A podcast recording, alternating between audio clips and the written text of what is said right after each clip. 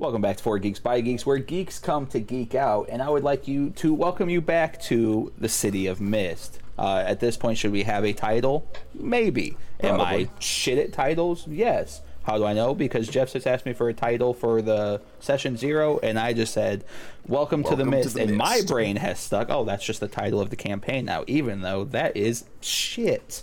I Um, was thinking uh, the Misfits. I That's kind of cool. I think um, I we should have totally just had that session zero be like untitled campaign.exe.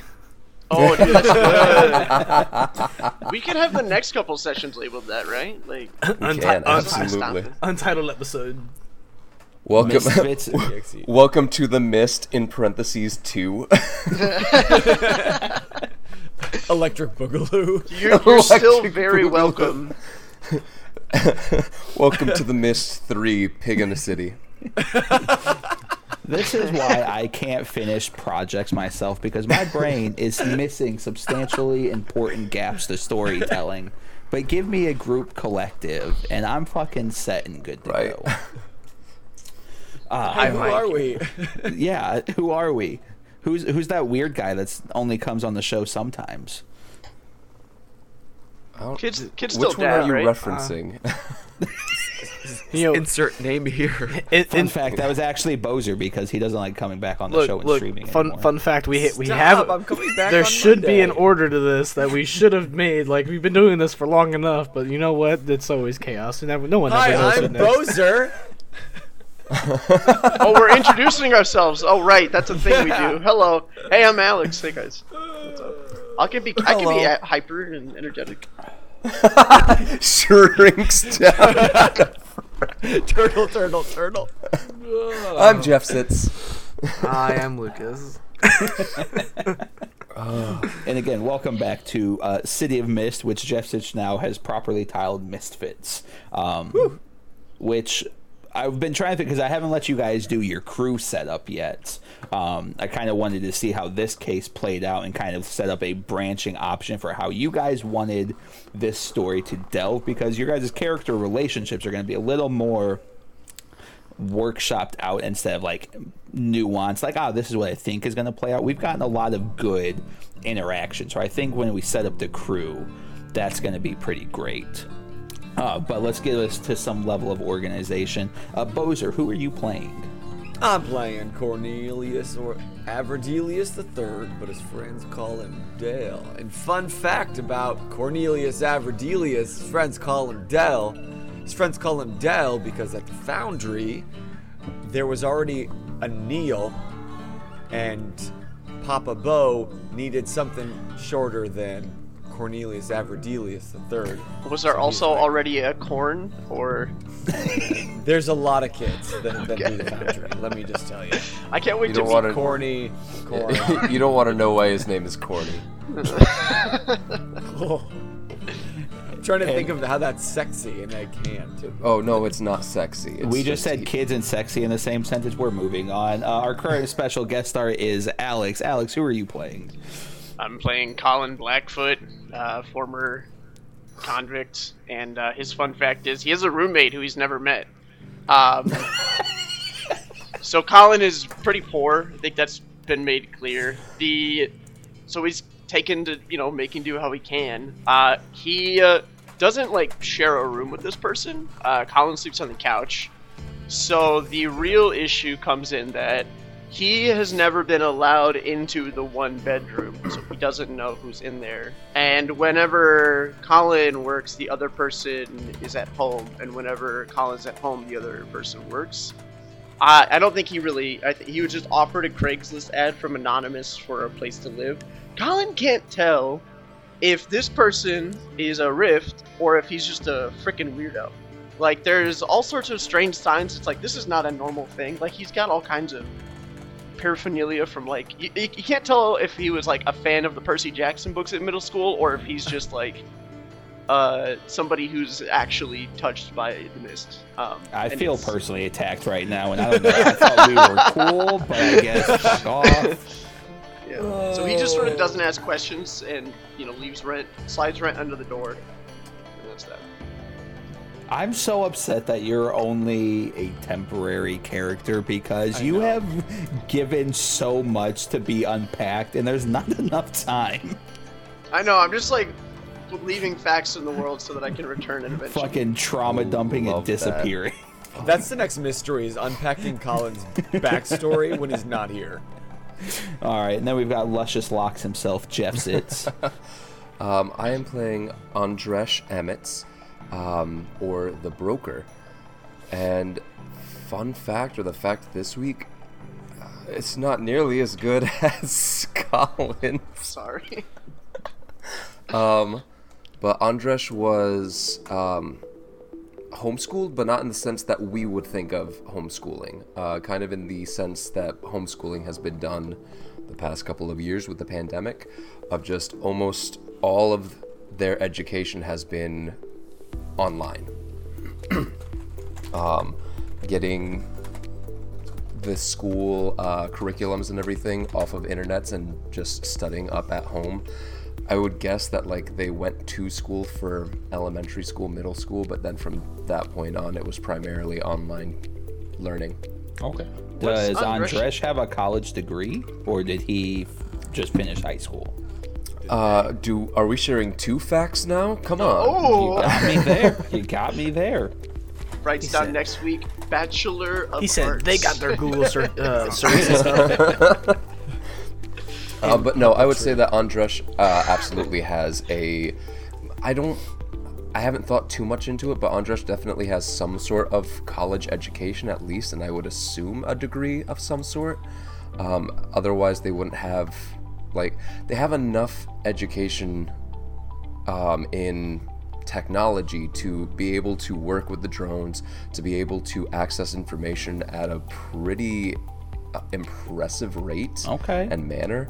And so I'd, I would assume that they have some formal education in that uh, applies to that or is related to that. But I just haven't gone that deep into their backstory yet.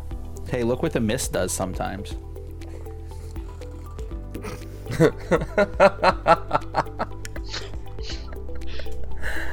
Nice. the Moser's face is funnier than the. I think he's just like. How did you do that? I, I'm, I'm broken. As if, like, Are- Moser, are you a like witch? Moser's a three-year-old that you you're playing. with? Peekaboo. Just like. Did you guys fucking see that? the fuck is that? And uh, last and certainly least, because he still does not have a finalized fucking Damn. character sheet on episode Damn. fucking four. That's not even. uh, fucking Lucas. Yeah, fucking this guy. Um, I would. I mean, I would too, but that's besides the Oh, uh, mute, mute, no! mute, mute. so I'm playing. Um, I'm playing Detective Spencer Cooper. Um, his character sheet is not finalized. Um, Are you sure you're not a temporary character? it's, it's great. If You, don't- you would if you think don't these want to bottom play two in this campaign, just tell me. I'm not gonna be upset. Look, you'd think these bottom two people were gonna swap based off of like you know characters, roleplay, like, Commitment. effort. Uh, I, I do occasionally swap. but uh, We, no, yeah, we no, we're learned done. what a switch We're was a done. We're few keep- weeks I'm ago. gonna keep pushing forward. Where's um, the pineapple? Sorry.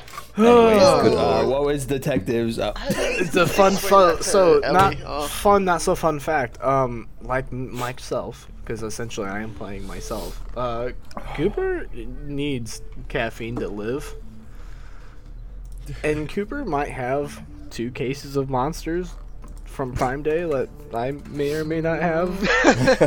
Amazon doesn't exist in this world.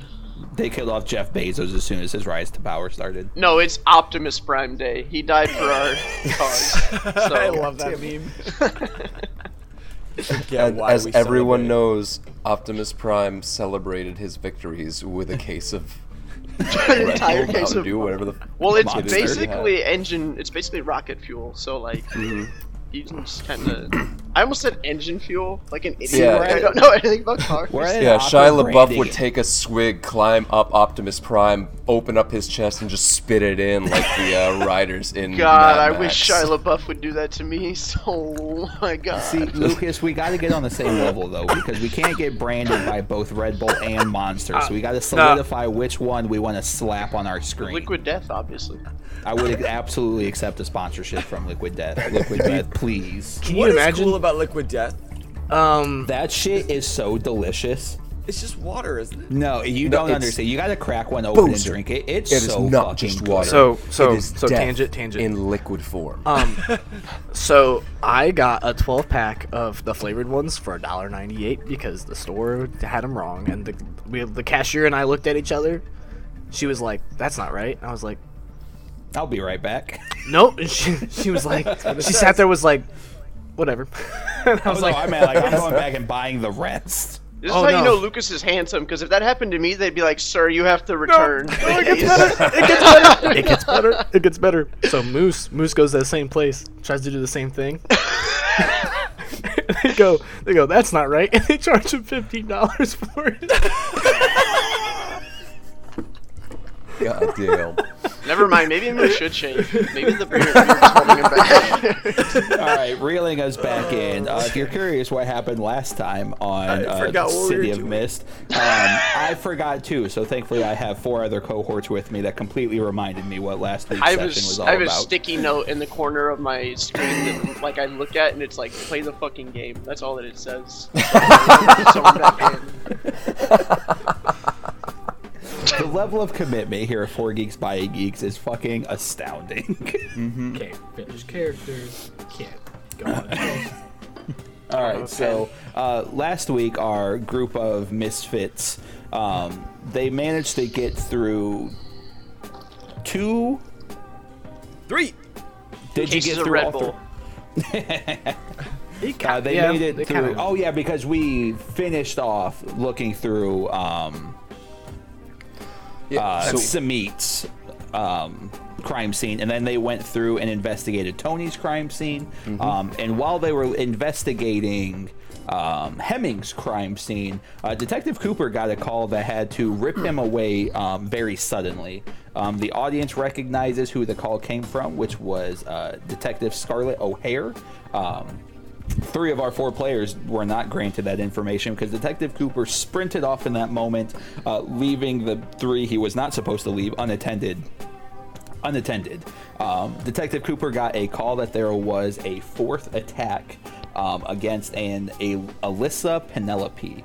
Uh, so Detective Cooper ran down to the front door to speak with Daryl, who is the doorman of the Echelon High Rise, um, and then was making his way back to the elevator to get to the floor that Miss Penelope lives on to um, hopefully get a firsthand statement from her. Um, all while that happened, uh, Colin revealed a item from his back pocket or something a large item that he was just casually carrying around. Let's let's work that shop that uh, for a moment here. Yeah. So I know you said you unwrapped it. So were you just carrying No, around? I had uh, like one of those. You know how artisans and, and artists like, Oh, artists like an will art- carry around like an art like tube Like a kind of thing. courier Yeah, that's thing. his. That's his. That's the sheath. Um, for I dig it. Cal. Um, but it has a it has a, a set form during a specific time, but other times he'll just un- op- open it and it'll be anything roughly the shape of a sword. No, that's that's fantastic. I like that a lot. I, thi- I think you mentioned that last week, but my memory is shit, as we have all come to learn and likely not love. Um, but yeah, so that uh, so we are going to pick up after the voiceover monologue, which is one of the cinematic moves uh, that we are certainly trying to emphasize in our City of Mist campaign, uh, so we can get a lot of one-on-one internal monologuing from our players. Uh, so Jeff Sitz. Let's get that voiceover monologue. Looking for answers. It's like a puzzle. Just trying to find a puzzle scattered around the room, and we're just trying to find all of the pieces that fit. We're getting to a point where we seem like we're getting the edges, but the whole picture is still avoiding us. We need to find where all of these pieces connect, where all of these victims, what they had in common. And it seems like some mythos might have been hunting them down. But there's still so much unknown. And then there's this convict who's pulling swords out of thin air. We'll see what that's all about pretty soon here. Uh, and on the note Jeff said makes me feel like a shit fucking writer. Uh, we are going to open our scene on the elevator doors opening and Detective Cooper's face um, revealing as he comes onto the. Nope, I gotta fucking pick her floor and fucking room number for you guys. It's It's important. important. It'll come Um, back 18 episodes from now. Hemming was on 2319, so Alyssa's gonna be 2319, on 7492. Jesus, Jesus. How many floors are there in this Yes. building? What's the max? Okay. Um, well, let's see. Tony was on 8314. Yep. Um, This is the tallest apartment building I've ever seen. uh, it's not as tall as the neon pillars, uh, but it is a very tall echelon High Rise. Um, so I'd say probably 90 floors. Okay. Why not just make it 100? Why'd they give up at 90? They why don't they just make it like a random number. So There's it's, actually a- it's actually only 89 floors. The 13th floor doesn't exist. Yeah, exactly. All right. So Thank you. I was r- I was just about to say that myself. You're so dumb. Uh, so we're gonna workshop that since we have a number now. Making the scene, I'm working on making the scenes a little more um, cinematic, so it's not just oh here's the vague overview. So um, the shot is going to open up with a top-down view of Detective Cooper in an elevator. Um, the lights on top of the elevator are flashing quickly as he's making his way up through the floors, uh, and eventually stops on the number 74 the scene is the scene is going to shift as the doors slide open uh, and detective cooper's face is revealed uh, still fighting the migraine from using whatever canister that he used at uh, samit's actual crime scene. Coffee in one hand um, i'm assuming a look of panic on his face as um, a fourth victim has been brought into the world uh, in a timeline that does not match up to this point uh, Detective Cooper, how quickly do you make your way to uh, Miss Penelope's room? Quick, fast, and in a hurry. Okay, uh, set the tone for me real quick. How do you do? You just walk through the hallways? Are you quickly sprinting by the doors, trying to catch the door numbers as you're walking by? Oh, we're we're doing a nice little uh little like double time kind of jog down the hallway, carrying my coffee like this, and I'm like, which fucking room? It the s- the power walking, but then every once in a while there's like the little hop Yeah, of you the get jog. a little hop. Looking The down. awkward moment where you're trying to cross the street and people are upset with you, so you do the quick little knees to chest to make it look like you're running. Uh, so as Detective Cooper makes his way down the hallway, uh, he comes to uh, one of the far back left doors uh, and is now standing in front of the door 7492. I'm gonna give it a nice hearty thud, and uh, I'm.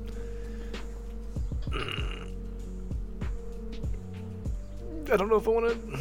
Yeah, I'm gonna do it. I'm gonna do the whole police. Uh, you hear a, a shuffling from the other side of the door.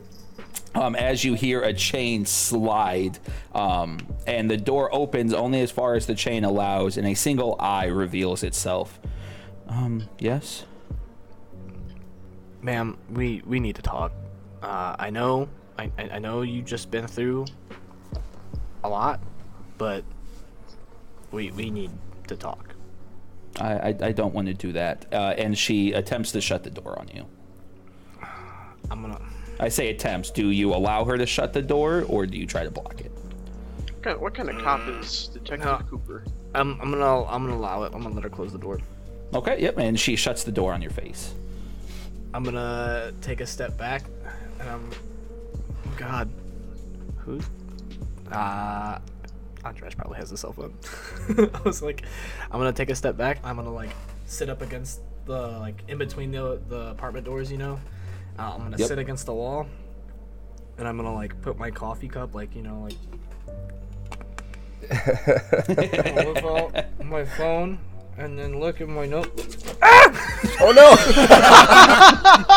Uh, to those who are listening to this audibly, because you can catch this on anywhere you get your podcast, uh, Lucas put his liquid death can in his mouth to imitate him holding a coffee cup in his lips, and then he dropped it and spilled it in his lap. Wet. So am I, baby. Just like half our audience and recorders. I don't want to be here anymore. Right. Um. Damn it. Um, and then I'm gonna like pull out my my newspaper, my notebook, and I'm gonna try and figure out. I'm gonna hopefully have Andres's number Uh, would you guys have traded for, s- numbers? for some sort of communication. I'm gonna be like, did I get that? yeah, why not? Okay, sure. Why not? I don't think Colin That's has a pity phone. role play right there. If it if it furthers the narrative, let's do it. Colin does not have a phone. I've decided. No, trust me. I wasn't gonna text Colin. That's fine. Um, and then I'm gonna oh, I'm just gonna send Andres a, a quick text that says the room number, come quick. Okay. Uh, All So we are going to switchly shift the scene to the three of them standing around each other. Um, Colin holding a sword in hand, um, and on screen a little text bubble will pop up for everybody to not see, but it's fucking cinema, so shut the fuck up. Um, as the Colin's or um, Detective Cooper's text to Andresh comes in with the room number. Come quick. Huh. Puts phone away.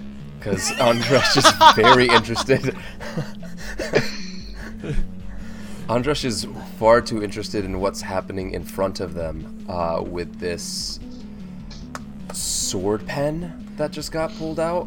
Yeah, and to reset the scene, this was a stereotypical writer's loft or a, a writer's apartment. Papers were skewed everywhere. The living room was empty outside of a small table and desk and an old fashioned typewriter. Uh, and the three of you are standing around all of uh, Hemming's. Just realized I named this writer Hemming. Anyways, um, Yeah. as you I wasn't gonna say anything, but he said You it. I was didn't like, name uh, this. You didn't name this writer. That is Cantina correct. 13's Mythos Logos Generator named this writer. You can get that at cantina13.com. Um, so you guys are standing around uh, Hemming's apartment as you guys are staring at Colin just holding a sword that just spoke to you. Yeah. Um, Andresh would like to use a look within from Okay. my mythos power. Sure. Um, and I'll add in because I'm trying. Andresh is trying to figure out what this sword is Absolutely. and what it can do. Yep. So that is going to be an investigate roll. All right. Um, I would like to try and add in. So I've got a look within, mm-hmm. um, eye for detail for my training, and Okay. either info organization or weaponized info, whichever one you think would be most. I'd give you weaponized info on this Okay. one. So that's going to be a plus three. Yep. And so, just a reminder to all of us as we're still learning all of the rules of City of Mist uh, investigate. When you use your abilities to seek answers to burning questions, roll plus power. On a hit, you get clues equal power. Three clues, baby. Oh, that was so close to being really fucking good. Uh, but a total of nine. Okay. So, on. So that is a hit. So you do get your three clues. Uh, but on a seven to nine, you can also choose one. Uh, your investigate. Oh, that's me. I'm sorry. I get to choose. Uh, your investigation exposes you to a danger. So that's going to be a behind the scenes soft move. Uh, because again, I do not do any dice rolling. I am the effect to whatever they set up in the universe. Um, with mixed successes, um, I get to make soft moves. If they outright fail rolls, I get to make hard moves. Um, a lot of this stuff is going to be behind the scenes things that they are not aware of. Um, so it's going to be expose you to a danger. The clues that you get are fuzzy, incomplete, or part true, part false. Or whoever or what you are ever that asking the questions can ask you one question as well. You answer on the same terms. So uh, you do get those three clues, Jeff Sitz. All right. Um. so, I mean, I guess we know as players what it is, but Andresh would be trying to figure out what this sword is. I would absolutely say Andresh can recognize because you would see beyond the mist anyways. So you see that Colin embodies um, a authoritarian individual. You might not have been able to pinpoint that it was King Arthur up to this point, but between an authoritarian individual and a sword that looks like the tales have described, Excalibur now exists in front of you. So it's not difficult to piece together that Colin is King Arthur himself, and the blade now before you is Excalibur. All right. Um, what does the sword do? Uh, I'm gonna have Colin uh, remind us on that one because I know he talks. I don't remember how much past that, so this is gonna help me. The the sword X says uh Colin's kind of they're they're they're a bit of a they're a bit of a pair. The sword X as Colin doesn't um, sort of to a balance of the universe as Colin is serious and a little morose and not very willing to take things lightly. The sword is the uh, and the embodiment of, of the chaos that Colin lacks.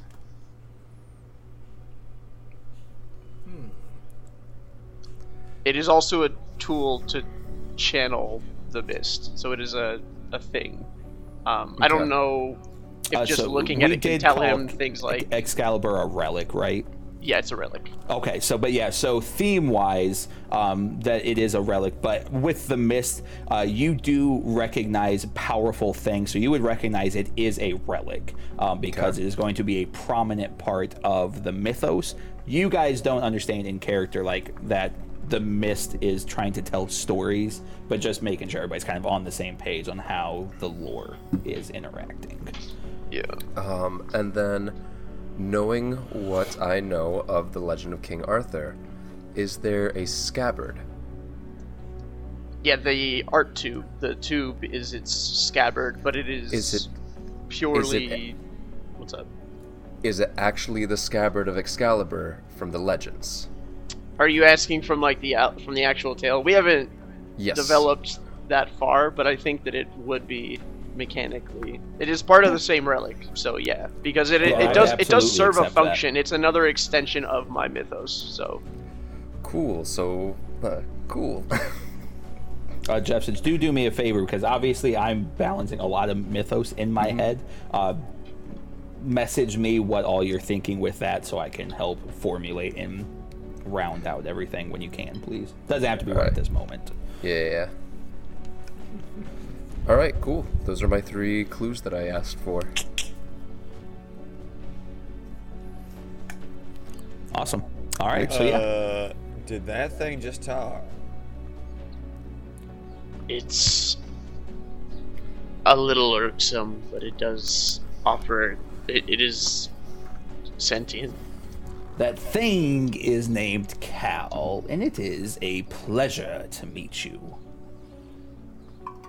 Well, hi, Cal. My name's Cornelius Averdelius III, but my friends call me Dale. We call him Cornelius Scal. Thank you, my liege. Oh no. I'll get under your skin. Don't you worry. Time's coming.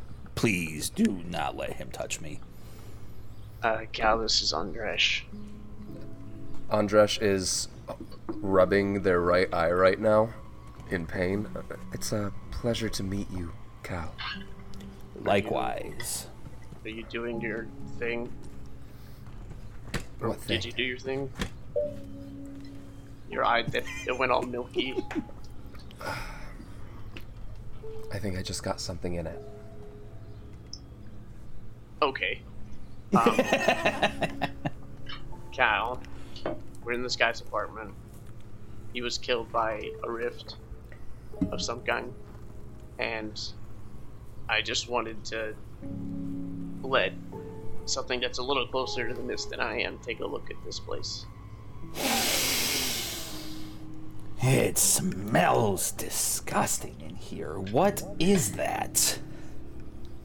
Well, I didn't want to say it, but I think it's Cornelius. There's a lot of cologne, man. I I respect it. I just don't use it myself. You know what? Sometimes pheromones just don't quite match up, and that's okay. Andros don't know. Vibe takes with that. I don't know Andros if takes one step does. away from Dell. Yo, it like I've had this cologne for a while. Is this not? This ain't good. No Have one's you ever. had it since middle school? Axe body spray. Listen, if I could remember middle school, I'd tell you, but uh, that's a touchy subject. oh, I didn't mean to. I didn't mean to say anything to upset you. My apologies. No, no, it's, it's, it's not some sort of trigger. It's just uh, it's just kind of gets fuzzy after, uh, I don't know, eight years. But Cal, what are you... Colin, what is Cal doing here? Cal is a a, a, a relic um, who's helped me in a tight spot once or twice before. I think that they could probably take a look at things a little more clearly than human eyes can because of, well, he doesn't have human eyes. So I there there's not much mist here. so what does that mean for us? Not much mist here. Was this guy a rift or was he? No, Normal. no, no, no, no, no. This is he is unaware of it all, oblivious, they may say. Much So like what- you, Colin. I prefer to remain this way. Are you? See the smell. I know that we said it was Cornelius, but is it from this place? As funny as that was, no. I smell decay. Something dis- truly disgusting was here.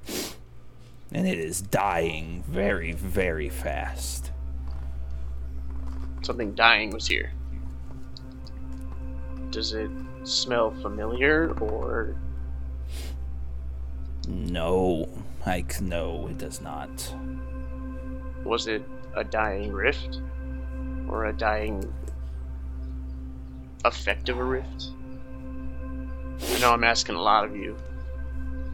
I. That's. I don't know. It's not great. I'd be careful. Or not, and then I can taste the death flesh myself. Let's find it. Uh, yeah, it's actually Let's it's play. Uh, it's in the tube, and I, I uh, here. Let me show you. And I'm, I'm gonna sheath Cal at this point because Colin is like very visibly getting concerned that Cal is uh, getting thirsty. So he's uh, he's just gonna put put it away, and he's gonna like screw the, the lid back on, and uh, put it on to his back. Um, okay, so that's something we didn't have before. Have you been carrying that thing with you the whole time? I. I just today, really. That's cool. You should pull that thing out more often. That's pretty cool. Walk tall, carry a big stick, as they say. I prefer to. I, I'm not one to tell or show. Um, Makes us opposites, doesn't it? By the way, um, the detective texted me a little while ago, and I think I've let. I think I've left him waiting long enough. I want to do a quick hard cut there to the detective. Uh, how, it's been several minutes now. How is detective? How is the detective feeling? Uh, I finished my coffee and I'm pacing and I'm like looking over my notebook, like, okay,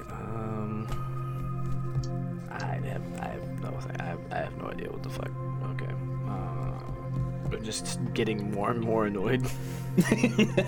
Uh, speaking of the detective, can we keep this between the three of us? I'm not too keen on showing, as I've said.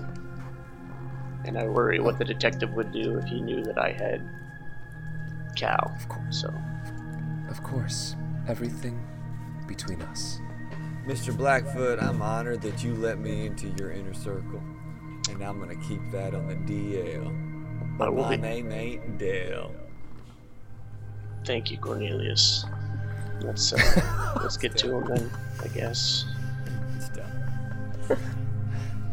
All right, so uh, as you guys uh, exit the scene, you shut the door behind you, um, leaving it unlocked apparently because you guys don't have keys to lock this. Um, and as you make your way down the hallway, uh, you guys enter the elevator and click. Uh, Andres, I'm assuming you would be the one clicking Yeah. uh, floor 74 since you got the text message. Um, elevator music plays as you are making your way uh, up the floors, quickly ticking up faster and faster and faster. And eventually you stop uh, at floor 74 as the elevator dings as the doors slide open. Uh, the three of you see at the very end of the hallway the detective pacing back and forth. Sorry, Hey! we got a little tied up. Right. What'd you find? Dill, shut the fuck up. What? Hold on, let's get down to you. I can't understand you. What do I have to roll this back in? Uh, that's just going to be go toe to toe. Um, you're gonna roll a d20 and you're gonna add your unarmed modifier, which you should see on your character sheet. This game makes D&D sound so nerdy. Um, Dude, I was talking out loud to my partner the other day, and I was like, "Check out this monster that I've." All I can tell, uh, there's a thing called a tomb tapper. It's like a giant earthen monstrosity with a stump with a mouth in its stomach, and it carries a big hammer.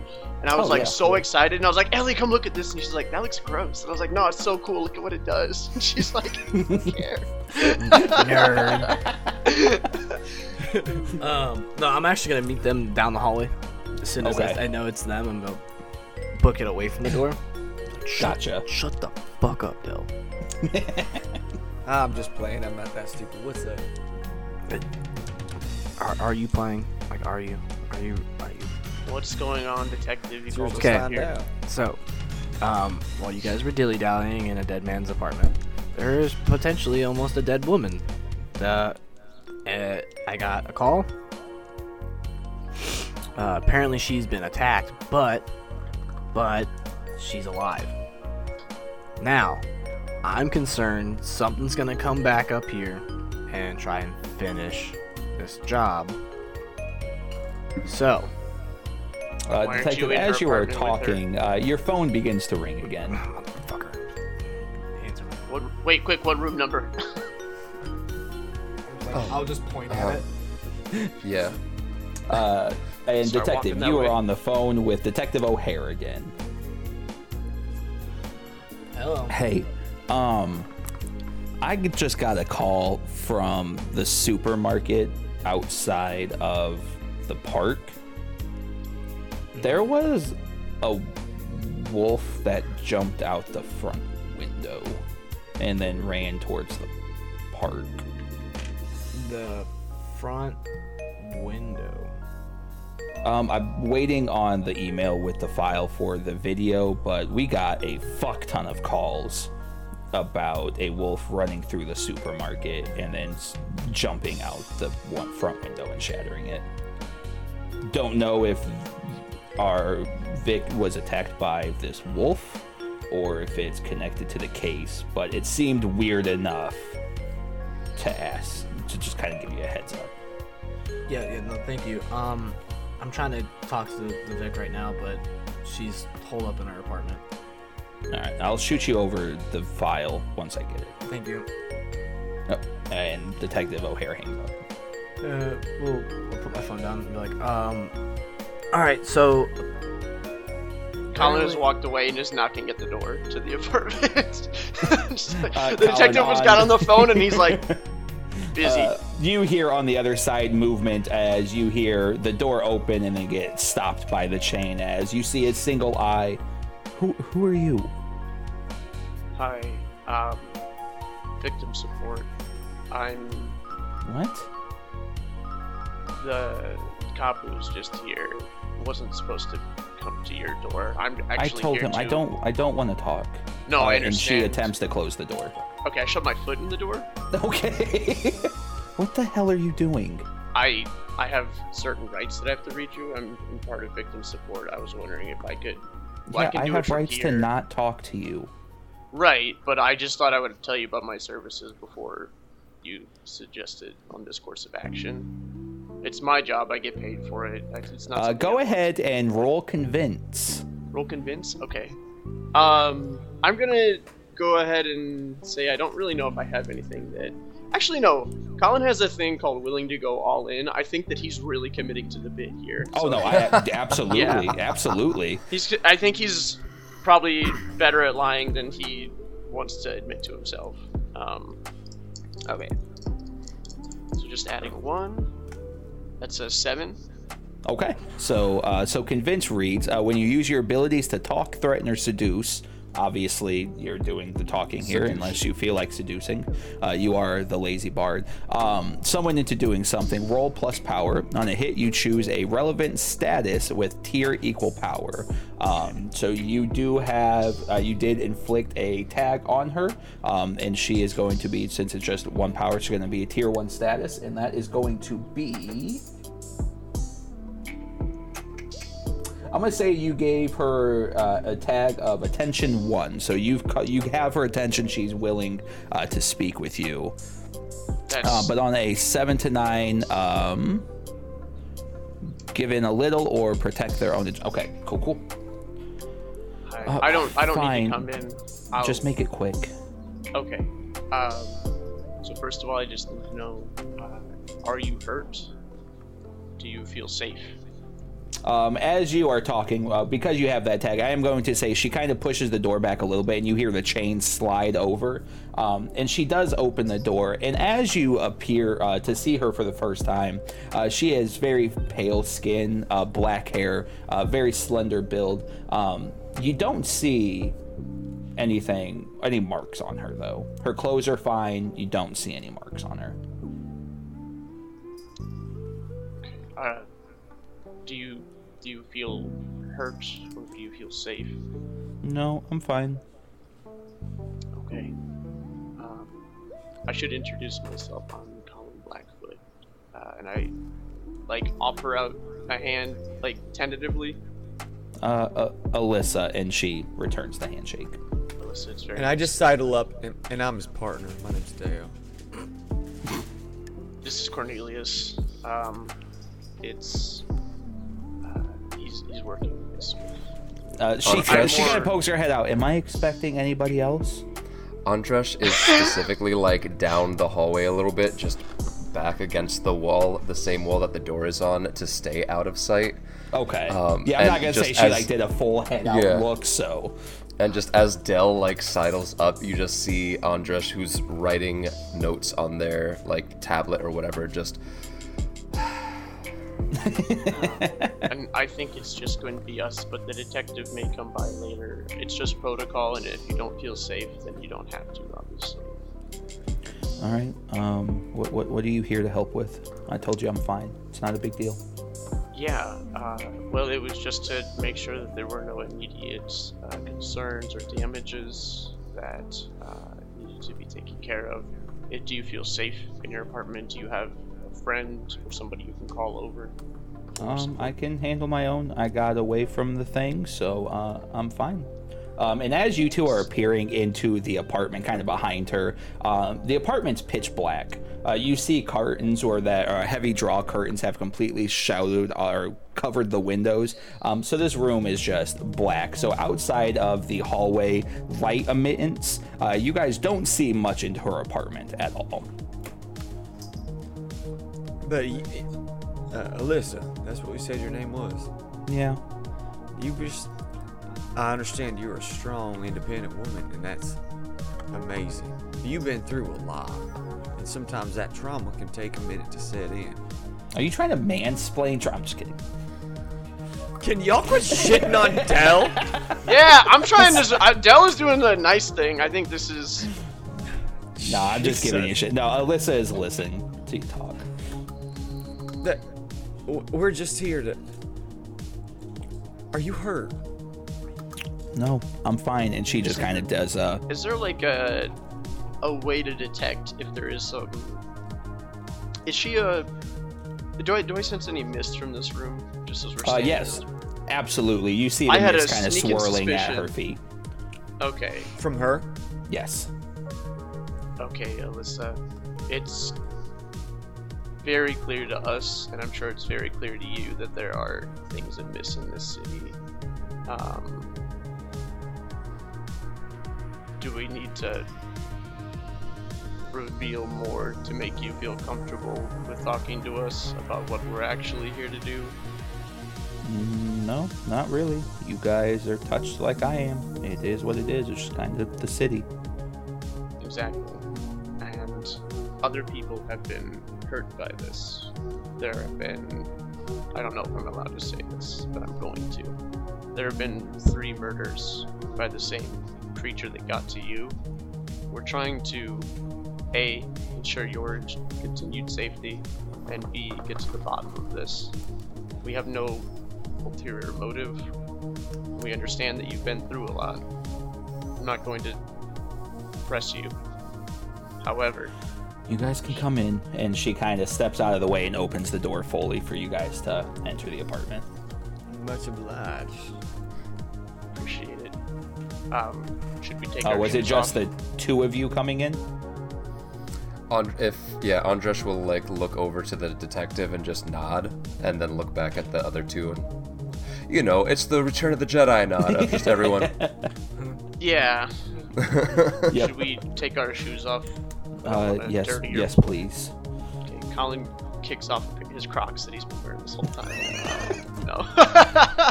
Hang on, give me a minute. And I like unlace these like metal uh like combat boots. like hang on, it's gonna be sick. Not even See, I- steel toe, just full metal boot. Well there's there's like metal there's it's like boots, but there's been some metal affixed. He's got Yeah, he's to got reinforce, Raiders like- like he's got Raider Cornelius, you know that like they invented these these shoes. They float on water. Um, they're really comfortable. You should like maybe those boots look very. Oh, when it comes to inventions, I don't trust anything but my own. That's fair. I assume these were yours because they're kind of. Badass. Oh no, not your boots. I meant the Crocs. I assume that you would invent the Crocs because they're kind of. Oh no. I, I did not. I did not invent the Crocs. I can't take credit for such an amazing invention. Of course. Um, are we here for fashion advice, or are you guys here to? Anyway, Alyssa, can you describe uh, Colin in his you describe Technicolor coat. Yes. and as you guys kind of step clear of the doorway, she shuts the door uh, and walks a little bit into her living room, where she flips on a light, and all of the lights are very low emitting light bulbs. Um, Andresh will make their way over to the door and not lean up against the door itself, but just lean up right next to it to see if they can catch an ear of what's going on. Okay. And Meanwhile, We'll I'm gonna reach- be dumping information to you. and we'll reach into their backpack and pull out one of the Raven drones. Okay. Um, hold it up and activate it, Okay. and then it hovers on down the hallway trying to find a window outside. Okay, gotcha. Uh, yeah, so just we'll do that quick scene of the uh, Raven drone kind of makes his way down the hallway and tucks, cuts a right down the hallway and then finds a window that it can um, empty or just go out. It's hot, it's summertime, it's dusk. Uh, so it manages to exit the window and circles around the building, maintaining its uh, leveling so it knows what floor to stay on. Um, Emma, are you watching the Raven drone in your wrist or did you just set off the drone? Uh, watching it on the on the wrist computer and Okay. trying to keep it somewhat hidden. Um, Um, go Just so ahead that- and give me a sneak around because I know that is something you were trying to keep low level. yeah, um, and really, I'll just use the power tag looking over my shoulder for this one. Oh, just kidding. She's you. That is, yeah, that's a total of four. Cool. Uh, so with that four, um, detective, it doesn't take uh, detective skills to recognize that uh, you just watched the drone go out, and then Andres kind of like tried to like sneakily look at his Oh. wrist from behind the. Sorry, I'm not trying to keep that from. the oh, detective. gotcha, gotcha. Um, oh, I'm sorry. oh, that no, was the right. sneak I'm- around. No, I would be trying to keep this from the detective. Yeah, because that was something we established last episode because Raven drones would connect directly to. Yeah. The no, I forgot about that. Do we want to retcon that back just a little bit? Yeah. Yeah, I'm not going to punish you for something that we forgot that we just established previously. So Reasonable. Yeah, Punish I'm not gonna do it. okay, yeah. Um, So we'll just we'll it's roll that, that- that- back. It's that paranoia again. Yeah. So Okay, so you're just kind of staying there at the doorway, trying to listen in what you can. Uh, Detective, what are you doing? Uh, I'm gonna be kind of info dumping to Andres. So like, okay.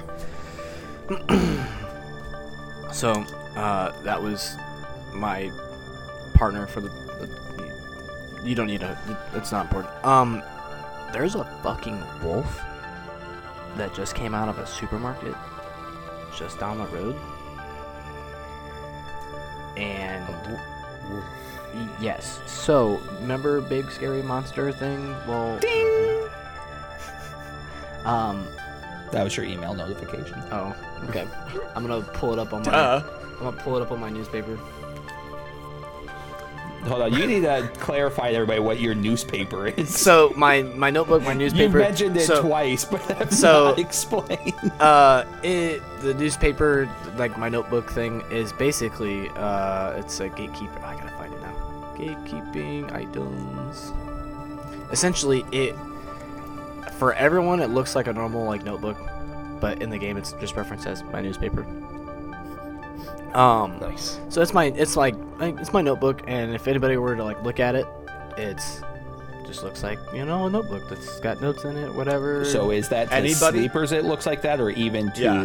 those To- touched. to everyone, it looks like that. So that. it's enchanted. Okay, Yep. gotcha. It so Okay. unless I allow them to see it, and so I'll literally, and it, it's almost like, like a tablet.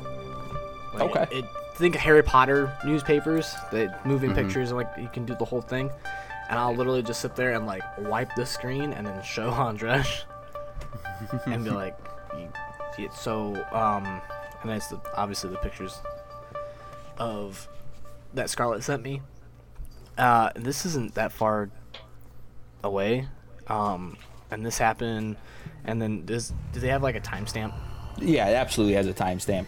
Uh, so we're gonna. So how what you're seeing with these stills um, is you're gonna see a just a black and white image of a supermarket camera um, as you see a um, photo by photo of a time lapse of a wolf crashing down a hallway or one of the uh, aisles, slamming into a display, uh, put knocking over some people as is like sliding across the floor, uh, making its way through its cashiers, um, and then in a moment of panic as it is being surrounded by a bunch of people at the entrance, uh, it jumps out of the window.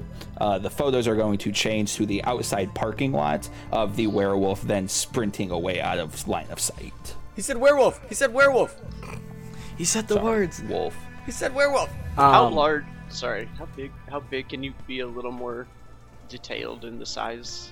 Uh, no, uh, so from the images, it's kind of out.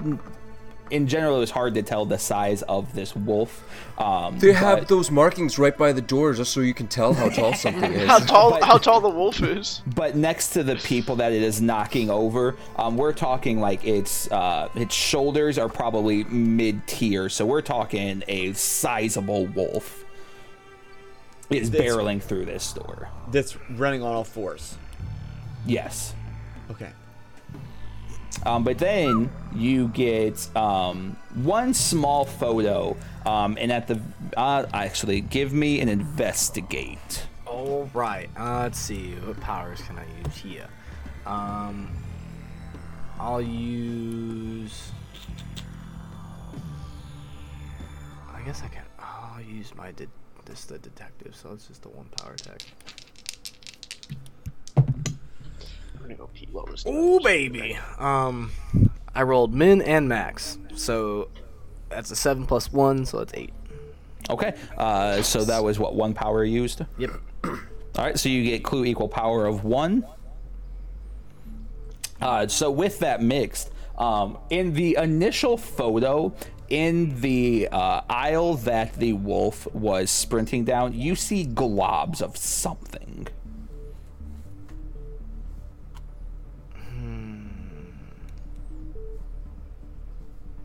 Okay. Odd. We talking like goo globs or like pieces globs?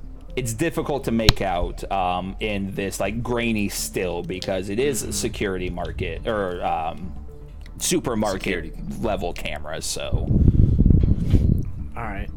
You see large globs and then a little bit of droplets, um, but eventually the droplets stop. But the droplets were following the wolf as it was making its way out the store. So, um, what time? The what time is the the um? What are the timestamps? Is what I was- Uh, timestamps are running 752, um, and you got the call from the detective at 758 Okay. AM? p.m. Okay.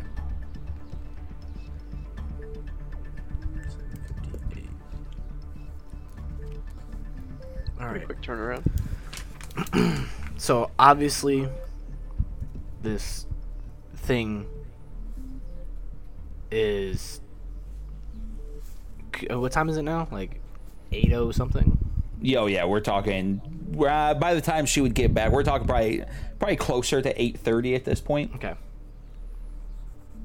So I mean, it's only been like half an hour, forty-five minutes since this whole thing has transpired. Uh, I doubt this thing is still in the park, but could you maybe get a hold of the broker and get some eyes out there? I can see what I can do. I'll be back in a moment. All right, and we're going to do a hard cut into the inside of Penelope's apartment uh, as the three of you are standing in her very dimly lit uh, living room. So, like I said, can you describe the attack for us? I was making my way through the park. Uh, something just kind of rustled in the bushes. Um, looked over, and this big wolf jumped at me. I fought it off and just ran away as quickly as I could. We've we've seen this thing tear people literally limb from limb. How did you fight it off? Um, I don't know. Sometimes life just uh, has your back, huh? I don't know the etiquette of this stuff. I'm relatively fresh to the city as it stands. Is it inappropriate if we ask you things pertaining to whatever it is that makes the rest of us different? I'll be forthcoming if it Uh, you feel see her get visibly uncomfortable. Okay, I won't. Uh, she kind of like tucks her hands in, but like as she was sit, uh, standing there cross, uh, she tucks her hands that were like exposed and tucks them into under her arms, kind of hiding as much skin as she can. I didn't mean to make you feel uncomfortable, Alyssa. I apologize. It, it, Um, it's fine. Can I use can I use a roll to convince and I'm gonna use my power tag breakdown defense? Hmm. Cause this girl is keeping some walls up, but All right, what theme was that under? that was under a mythos. Um, in love with love. Okay, okay. With that being the one, I will accept that. If it was one of your mechanical breakdown defenses, I would have told you no. But it, it revolves to emotion, yes. Absolutely. Yeah. Great power, yes. Okay. Uh, so that is going to be a. Are you trying to convince or are you trying to investigate here? I'm trying to convince her to um, trust us and, and just be forthcoming with. Okay. What yeah, so go ahead and give me a convince roll. Can I help by any chance? Uh, so that is going to be a change to the game. Um, so yeah, go ahead and do your change, and then how you plan on implementing your power to help here. Um, just gonna use savvy and or identify what matters in savvy and streetwise. I think that I'm already I No, Alex that's already kind of formulating what's going Yeah, on. no, so I will, yeah, that's great. So yeah, go ahead and give me that change the game. Oh, that's a twelve. Uh, Oh, five holy plus five shit. two is twelve. Okay. Um, so you got uh, two juice for that because that was your just your plus power. That gives you two juice. On a ten plus, you get a minimum of two juice. So that makes four juice. Whoa. So wait, I get two juice per. I get a juice per power. So you get your juice per power, and then on a 10 plus, you get a minimum of two juice. So I'm giving you four juice for that. Um, and you also get to have your juice scale up the effect. Um, so greater area or more targets, uh, prolong the effect, hide the effect, or any other improvement that the MC agrees on. So Okay. I think I'm just gonna amplify whatever Cornelius is trying to. Yeah, absolutely. So in this scene, one of my juice. in regards to um, speaking with um, Penelope, you guys will have four juice applicable to assisting here. Okay. Uh, so and then Bozer, go ahead and give me that convince roll. Um, I rolled a seven plus my one power. Can I, So that would give you charming an eight. Um. or would it not make a difference? Eight to nine. Uh, so eight to nine would not make a difference here, but if you add that and then use one of the juice here, that would give you an additional plus one, which would put you at a ten. Okay, then I'll use charming as fuck, power tag, and a juice. Cool. Yeah. So yeah, that would put you at your ten. You guys now have three juice left uh, for this scene. Um, so on a ten, you change their agenda to include yours, or at least for the time being. Uh, so with that ten, um, you have uh, opened her up to trusting you guys to speaking with you. So listen, Alyssa, I can, I can see that that you are a person who likes to protect yourself, and clearly you can do a fine job of doing that all on your own, and I respect the hell out of that. But all we're trying to do is protect others from letting the atrocity that has happened, that you somehow avoided, not happen again. Listen, I'm We're a all on the fucking same team. vampire. You have something out here killing people. I can't. You. I have to. I. I. I you guys have to keep this between us. Of course. Like Why are nobody else can to- know. None of us are gonna judge you for the choices or the. Are you sure? Because fucking things that we're everybody else on. does. No, honey.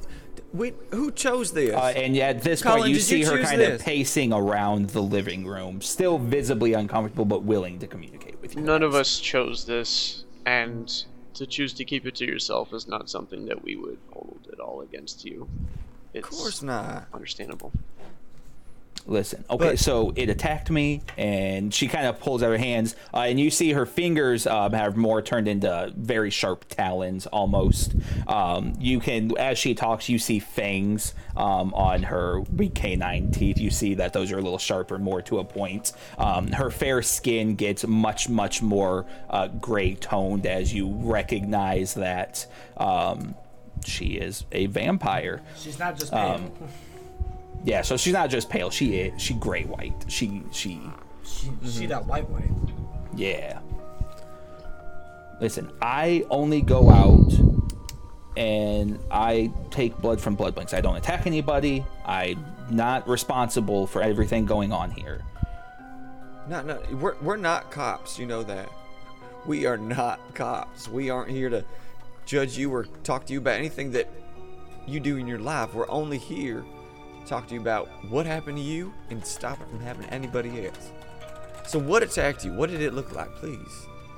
At first, I thought it was a wolf, um, but then as we were fighting and going back and forth, like it wasn't really a wolf. It was, it was, it was fucking disgusting. It was gross, and there was like globs of skin on top of it, and it was fucking gnarly. And its breath was disgusting. It's, it was one of the, like, obviously I'm around death all the time and blood, and this thing smelled fucking disgusting, and I, I can't get it out of my nostrils. Like it's the only thing I can smell. Can you place what that smell might have been? Decay? I, uh, it was fucking atrocious. And do you have any idea why it attacked you? I, I was the only person around. I, I don't know. I was just walking towards the blood bank. Now, here's the interesting thing, listen. According to the other attacks, it's only attacked people that live here in this building. Do you have any idea why? I, to rob them? I, I don't know. Like, I don't even have anything here worth stealing. I don't think that it was to rob people. However, This thing has been in the apartments. What the fuck? Posted, have you posted, or do you intend to host any other people? No. I mean, my girlfriends come by once in a while, but no. If you And that's the thing, I can't figure out why it would even come back to the apartments. I, I don't know, man. And we didn't really have a conversation. I managed to cut its eye pretty good, and it got it to back off, and I just ran. Cornelius, I don't know if we should leave this person alone. I think I can maybe make something to help with that. I was going to s- offer to stay, or Um, I, I appreciate you. I'm, I don't wanna I'm okay. I'll here. lock the doors. I'll, I'll be fine. We. I understand that you're confident and comfortable, but it's slaughtered people before, and you're one one person, even if you them. Listen, I, I, I genuinely appreciate you. I don't know you two from Adam. Um, I offered you in as a courtesy to help. I'm okay. We appreciate that. Do you mind, just for not only your safety, but for our intelligence, do you mind if I just leave something outside your door just to let us know if something comes this way? Um, I mean, is it a camera? Like, I don't need to no, be it's that not weird a camera. person. No, it's no camera. It's just something to alert me later if, if something. Do you plan on leaving tonight? No, I'm gonna be here for a while. I don't Then it's just your a- What? A phone number. You guys have phones, right? Well, of course I do. I'm not a Neanderthal, but in Like, that's such a weird question. Who doesn't have a phone? Just answer the question when you need for a phone number. You can leave a phone number. But in in the heat of the moment, what's she gonna call when she's getting tore up with the throat up? hey, Ghostbusters, uh, okay, probably. be- Probably not the best language to use around somebody who's just attacked. Just a, She Or- doesn't seem or too a vampire. either, Listen, or a vampire. yeah. I think she can take care of herself, but Listen, yeah, you can leave something outside the door, but I would prefer if people weren't in my apartment. I'm not really one for overnight guests. Understandable. thank you for your hospitality. Listen, here's my phone number. I'm gonna just jot it on a scrap piece of paper from my bag. Colin's you give gonna. me a call. Colin's also gonna write down a phone number, but it's, it, it goes to the blockbuster. Um, thanks. Ask for Colin. I've got a lot of people managing my um, cellular phone. Uh, thanks. Yeah, I'll I'll call you if uh, something happens. Thank you. You stay safe, will you? Uh, If you yeah, of- you guys too. If you think of anything else, don't feel free to give Cornelius a call. Oh, okay. Uh, and she's gonna kind of start like physically trying to like push you guys towards the door. It's like body language, like it's time for you to go. I slide effortlessly into my Crocs and I leave. Well, it's gonna be a minute. All right, I just take my boots outside. All right, are you, are you in four by four mode or are you in? I'm in uh, I'm in attack mode right now. Okay, gotcha. So once we get outside, um, I'm Uh, you hear the deadbolt latch. You hear the chain slide across. I'm just gonna kind of look around. Like, oh, shit. All right. Uh, and I see a trash can down the hallway, Okay. as well as uh, a fire extinguisher Okay. for emergencies. Curious to know where this is going. Um, yeah, just I, I don't quite have what I said I, I had, so just give me a sec. And I'm gonna grab the trash can and grab the fire extinguisher, and in quick time, like those touched by the rift can almost see this kind of metallic steampunk arm appear where Dell's missing arm was.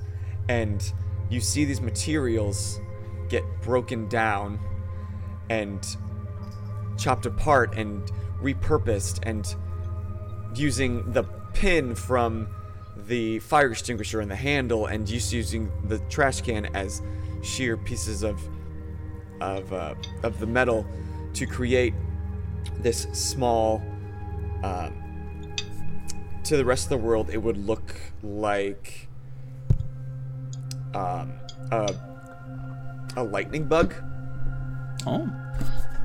But um, I'm gonna create that little lightning bug and then also create something that I can strap around my wrist that almost speaks to it itself. So what I'm doing, I need to roll for scrap for parts and All right, breath so yeah. of life. Uh, so we're to make this a change the game. Uh, Okay. And this will be something that we can establish as a defense if something were to come back towards Alyssa. You would have a prompt, immediate notice of that circumstance. Yes. That's what I want. And then what were the powers you were using on that? Scrap for parts Yep.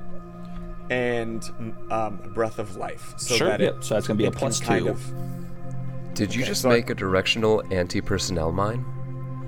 not a mine. It doesn't blow up or anything. It's a yours. Okay. It just lets me I know. I'm not you- trying to blow Alyssa up. I just I thought that you just jury rigged a fucking claymore to this woman's door. No, it's more like Her girlfriend Like- shows up and it's just like, ah! Just there's been another murder. It was the wolf. it blew her face off. No, I rolled an eight plus two is a ten. All right, so yeah, so with a 10, uh, so in that, uh, two juice were created. Um, on a 10, uh, you can choose the scale up the effect, prolong the effect, hide the effect. Or if there's something else you are wanting it to do, we can discuss that quickly. Um, I'd like to hide the effect so that if anything does come that way, Absolutely. because it's very small, and to the rest of the world, it, sleepers is going to look like a like a small lightning bug, um, or even like a beetle. Maybe not a lightning bug, so it doesn't light up. So D and D reference, it'd be like a scutterbug. Yeah. Yep. What the fuck is a scutterbug?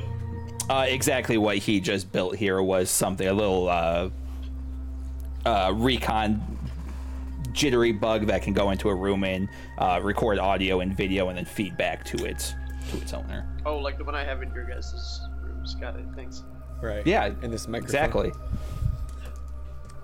Uh, so, do you yeah. leave the the newly found vice? Do you put it like on? Where do you leave that like in vicinity to Penelope or uh, Alyssa's home? Um, I leave it on the inside of the door jam. Oh, I like that. So, yeah, we're gonna have it, it coming fly up, off of your hand, and at first it looks exactly as you described. It's a mechanical little thing, uh, but as it flies, you see it almost camouflaged perfectly as the mist kind of shrouds over it, as it matches the pink theme perfectly. Um, as it lands, it almost even to you guys, it's practically invisible. And then there's just this also little um, like wristwatch full of gears. It doesn't really tell the time. It's just got a bunch of gears on it with a leather strap around my existing arm. Um, that I just keep there, and it's connected. Nice.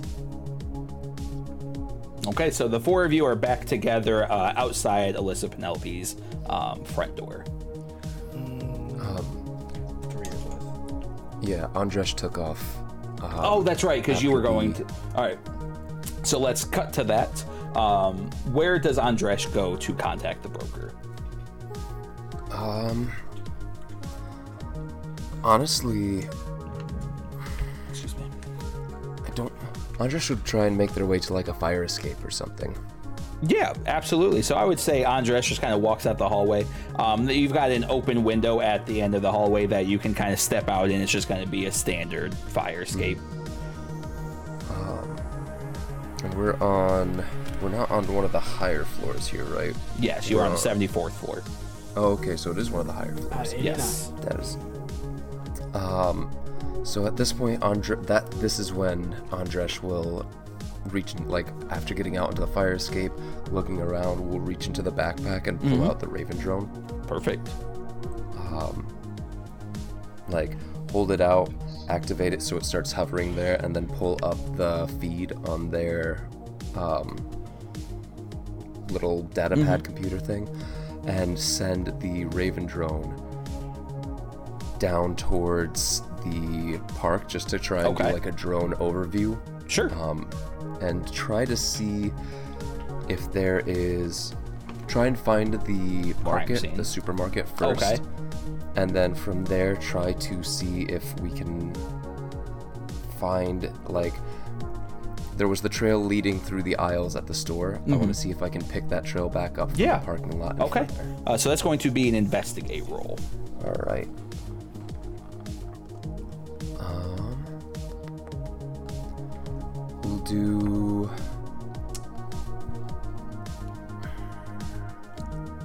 What can I use for that? I mean, eye for detail. Eye for detail, Raven drones. I think I'll just use the two power for this. Okay. And uh, say that the Raven drones, the thing that I'm using from that is that like we're using its little telescopic Yeah, lens and everything to zoom Yep. in, try and zoom in on the proper areas. All right. So that'll be a plus two. I am not rolling well today. So a total of seven.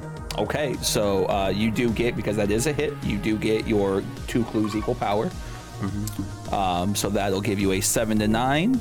Uh, so as again, just you guys reminder, investigation exposes you to a danger. Uh, clues you get are fuzzy, incomplete, part true, part false. Whoever or whatever you are asking the questions can ask one question as well.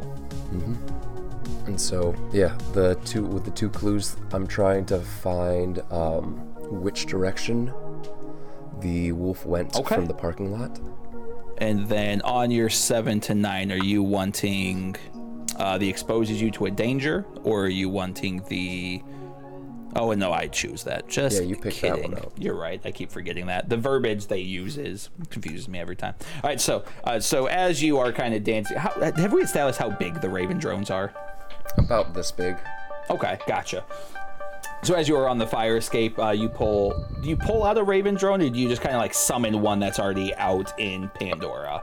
I wouldn't have one in this area. We're not in the neon pillars. Um, Oh, that's right. That's right. and so just had like pulled it out of my backpack and activated it. Okay, yeah, absolutely. Uh, you springs life from your hand. Uh, its little front reticle focuses in on you um, as you input the data coordinates and what you need it to do, and it kind of spins around. Um, and then we're going to change our shot to it following the Raven drone as it drops down at tremendous speeds um, down the. Uh, what, what the fuck is this place called? Um, Echelon Heights. Echelon High Rise. Thank you. There it is. um, as it shoots down the building um, and kind of gets down low to uh, street level as flying in between feet and cars um, as it makes its way to um, the parking lot of the supermarket. Um, a quick shot of somebody, uh, a woman with fiery red hair, is walking into the supermarket as uh, the Raven drone I'm gonna go ahead and just add uh, a cool feature to this to make it well because I can. I'm gonna say it um, has a decent camouflage ability installed to it because obviously with Andresh and the broker being paranoid and using Raven drones, there's gonna have some level of stealth ability to it. Um, it's not gonna be perfect, but it is gonna allow you to kind of exist in some level of anonymity. So uh, as you fly into the broken window, um, you see that uh, red-haired individual uh, flash a badge to the people in the supermarket as she begins discussing. Um, as the Raven drone begins to pinpoint in on these globs of uh, something on the floor. It it's does doing a- like the the Arkham Exactly, Batman like scanning and Yep, everything. Cool, exactly. alright. Uh, and as it scans, it flashes up um, what the the DNA hex Mm-hmm. um, as you recognize skin and blood uh, is Okay. thrown throughout the floor, um, and it follows back through where the very large globs are existing in one of the aisleways. Um, and as it then spins back around and follows as the globs get smaller and smaller eventually going back through that broken glass window and back outside. Um, the trail gets a little bit difficult to follow here as the drone kind of sways back and forth before picking up on um, something towards the park as it manages to find a rather large uh, hole in the brush the drone follows through, following back around, um, and it leads to a little pathway in the park uh, where you see a lot of blood and flesh. Um, and it's pretty easy to quick out that this was the attack scene because there are still uh, armed guards or armed guards, uh, officers. I guess guessing Alright. those are real cops, right? Uh, yeah, cops are uh, still at scene, uh, collecting evidence and doing what they do, waiting for uh, the Kremzik or um, fucking CFU uh, or whatever forensic crime lab. Is that FC? Whatever. As the crime lab is coming, uh, is waiting. So they've got that little area patrolled and blocked off. Um, and the drone once again picks up on little minor drops of blood um, because it's now following this dr- blood trail um, as it's making its way back towards the echelon high rise. Uh, but the blood trail is lost through the crowd, and the drone can't pick up a trail from there. Okay.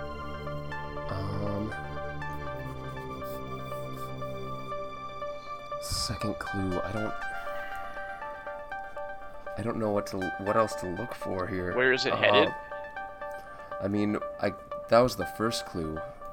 It's kind of head. I, I lost the trail as it was kind of headed in the general direction of the the high rise. Mm-hmm. That's not good. And Wait, it's headed towards the high rise? in the general direction of it yeah well because it's this i've picked up or followed the trail into the park and this park is huge and so like where do i lose the trail like kind of in the middle of the park and again just not like it's not obvious that it's going straight to the high rise it's just right, it's trailing heading off in back that towards direction. that direction. Yeah. Correct. So, yeah, like, y- we're thinking, yeah, it's probably going back to the high rise because of, you know, Evidence we've Everything gathered. Yeah. right. But Andres is trying to make sure. Um, going to the crimes or the the attack scene in the park. Um,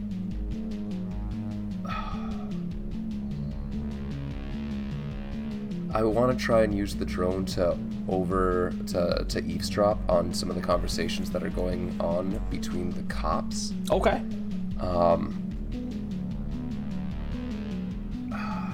I mean, I don't know what specific. Uh, that'll be.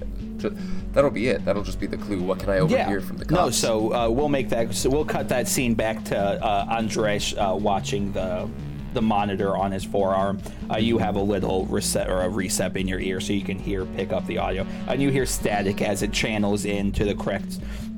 And you hear one of the officers. This shit's getting pretty wild, man. This is, um, three murders, and then suddenly it can't. Just one random small person manages to fight it off. Like that don't make much sense at all. You know what I'm saying? Uh, and the other cop's like, "Ah, "Look, man, I, I don't know. I'm here to listen, man. We are not the detectives. We're here to block off. That's it. Stop trying to speculate. They got away. That's what matters. That's a win in my book. We've disrupted his plan. We're getting close to capturing this guy." Cops claiming credit for things that uh, they're not doing. What? spot no, they never spot the lie. Spot the lie. Somebody. sorry. Sorry. I'm not. I'm not a radical. spot the lie. Damn it.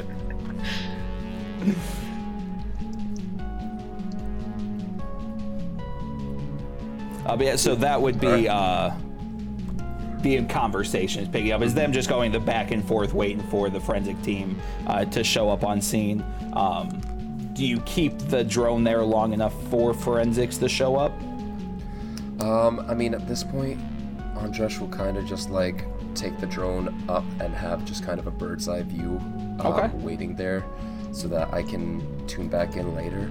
Sure, absolutely. Will, will make their way back inside and Gotcha. to meet up with everyone. Sure, we'll say the drone kind of flies over into one of the trees overlooking the little crime scene, uh, and it just perches down, watching, waiting for your uh, next command. Cool. All right, and then That's we'll hard cut back to you three. Um, what are the three of you doing as you guys finish your conversation with uh, Miss Penelope? Uh, prob- y'all, I think it's a wolf. Yeah, yeah. So, yeah, as you guys went in, I got more information from my uh, one of my colleagues. Yeah, yes, it is the wolf. Actually, Andresh is. They're trying to get a beat on it now. What? It's been seen? Uh, uh, yeah, shortly before the attack uh, on Alyssa, it busted through a supermarket and little crazy in the, in the park. What the hell we doing here? Uh, obviously, I'm waiting for you guys, but Andresh is trying to find. Or they're talking with the broker. Hopefully, the broker has something out there. Maybe we caught something, but I do have some images of of the wolf. Something that could only be caught by smell of vision. We know that it smells like decay, and there was a similar sense in Hemming's apartment. The thing isn't just a wolf, there's something else weird going on, and I believe we should stay on our toes if we're gonna approach this thing. Um, how? Okay, so. you- is it- Alyssa said that it smelled like it was dying, and that it had bits of flesh on it. Well, It I'm was from from some of the pictures that I've, I've received, it's literally like mounds and globs of flesh and skin and whatever. So I'm It's- assuming whenever this thing transforms, it it literally sheds its body. So we're talking about a werewolf. Uh, I think so. Um, could be could be something else. I'm just saying we should be careful. I would say about this time is probably the time Andresh makes his way back in from uh, the fire escape, turning the corner to get back with his potential crew. There's a crime scene um, that is being investigated in the park currently. Trail went cold in the park, headed in this direction. Um, no confirmation that it is heading, that the wolf is heading here. Oh, hi Colin, hi Del.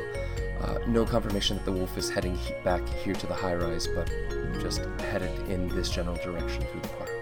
Uh, detective, your phone begins to ring again. Ah, shit. Uh, and you scan this one first uh, because it is Pierce Snyder. hello. All right, somebody remind me what the fuck his voice was. I haven't done it. I don't remember it. For at Normal. Oh Okay. So yeah, normal. Yeah. my client. Uh, so the, uh, did, um, there's another attack. I thought you guys were on this. Um, obviously the timeline has uh, has moved up. Uh, No It's shit. It's supposed to have two more days. Um, we're working on it. Scarlet's Scarlett's at the scene at the market. I'm at the high rise, or yeah, I'm at the high rise right now. We were just talking to that victim, and she's lucky she's not a sleeper, or else she probably wouldn't have made it. I had, I had to stop and think if you guys knew if Pierce was a sleeper or not, and I just realized obviously you would not. Um, Yeah. So I thought you- we got Mythos vibes from him. Yeah, that's We what I meant. I was trying to think his- if you guys had had that conversation or not, so that was my delay there. Um, Yeah. so we need to get this shit taken care of now. There's a reason I brought you all into this. Get this shit done. I, I'm working on it. All right, I'm Click. doing. Oh, Just called to complain. What a boss thing to do. What like upper management? Can you fix this now? I told you to fix it. Why isn't it fixed? Goodbye. I really hate working with that guy. Yeah, the times Yeah, I've don't worked with him haven't worked out for me that well either. So Well, it's a first. Let's see if it works out for me. here's hoping. I'm learning to hate him very quickly. Insert insert backstory that's not actually backstory. You have worked with him before. Oh yeah. All right, so uh, we're gonna end Just this kidding. scene as you guys making your way down the hallway back to the elevator. Um, where would you guys like to take this story next? Well, it seems like it's coming this way, and so we got to put ourselves between it and these high rise. Well, we can We look don't- around heading towards the crime scene in the park. I think that's gonna be our best area. To Oh well, you got to think, lead. Bozer, not to cut you off at the knees. Um, just kind of help make sure you're on the same page. The imaging that it would have picked up was about a half hour ago. So it's, It's not- here.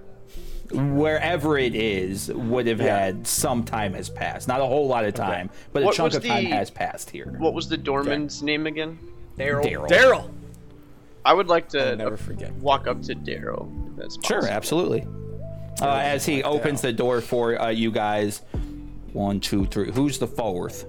Hello, Daryl. I'm Colin Blackfoot. I don't believe we met. And I'm gonna offer a handout.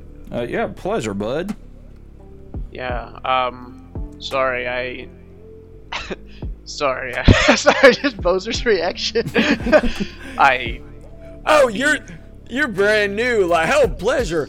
A charming, just trying to be friendly, and you're like, I oh think that- no, I don't trust you. Uh, What the fuck? I don't know what to tell you. I just have a people. I, I think it. I think it's the myth. I don't think it's me. Um. Literally, what my myth is built. It's fine. It's fine. It's fine. I don't know, man. I don't know what you want from me. Carry, right. carry on. Carry on. Cornelius, I'm sorry. revealing what Dell is, you got to think what the revealed King Arthur looks like versus what your myth looks like. The energies there are vastly different. Wait, is is uh? I'm sorry. You just said his name, and I'm I'm already. Daryl a Daryl. is Or Daryl. No, but Oh. I'm Okay. in in my own head can like the energies still emit out to sleepers regardless. So Colin would be a much more approachable because the energy he puts out into the world Vanilla. would be more kingly as compared to the unknown individual in lore is not Oh, very yes. approachable. Yeah, just v- Colin vanilla. truly is a vanilla king. I'm Vanilla King. Yeah. Um. Well, Daryl, it's nice to meet you. I Um, missed you when you came in. That's my bad.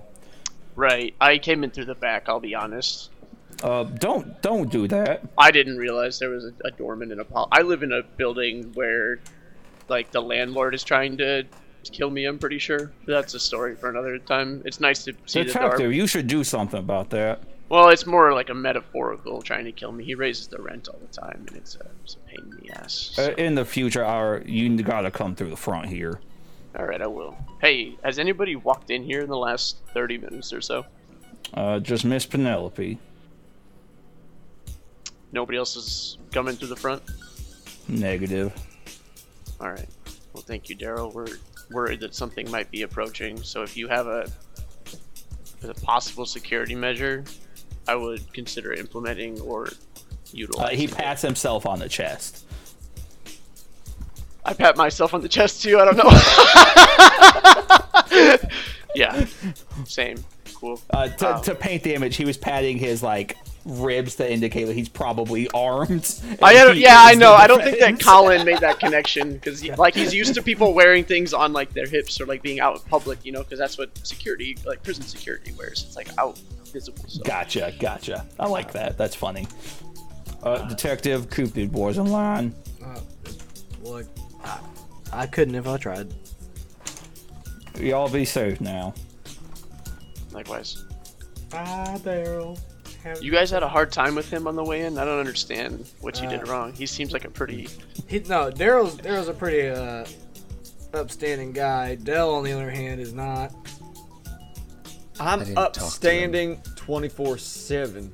You don't sit down. I bet you are upstanding 24 7. Wink. Yo, Ding. did I you gonna say, say wink? Did you say wink for our podcast listeners? Correct. Yes. Gotta make sure they get the full immersion. You know what, to be honest, I said it because I said it, not for anybody. The funny Just part, when he I wink, said I have to did. I don't know it. if he actually winked though. Is he actually winking if he doesn't say wink? No. So heading out into the onto the street. Um, Uh, and foot traffic has picked up substantially. Um, Can I keep my nose open? Just sniffing. Probably just, too like, aggressively. Unzip it. yeah, I just unzip the. No, I'm just who are you sniffing. sniffing? I'm trying to get a smell of the decay, so I'm trying to like Oh, aggressively. gotcha, like- gotcha, gotcha. Yeah, like um, that I don't. ca- I don't be care if I'm like because I, I have a hard. One of my tags is have a hard time making friends, so I'm gonna roleplay that as like him. Like people are walking by and Colin's just kind of leaning over, going I wish you weren't every so, so, awkward. often, just like, Um, that would be an investigation. oh, I'm actually rolling this. I was just trying to. Okay, yeah, I'm gonna roll with the minus one. Okay, what, what weakness are you invoking there? Can't can't make friends, aka a little a little awkward. Okay, go ahead. Um, that weird guy. Yeah, I'm just like a little a little weird. Uh, okay. So and then make sure you mark um, attention to that. Sure. So is attention the the tag next to it, the invoke or whatever?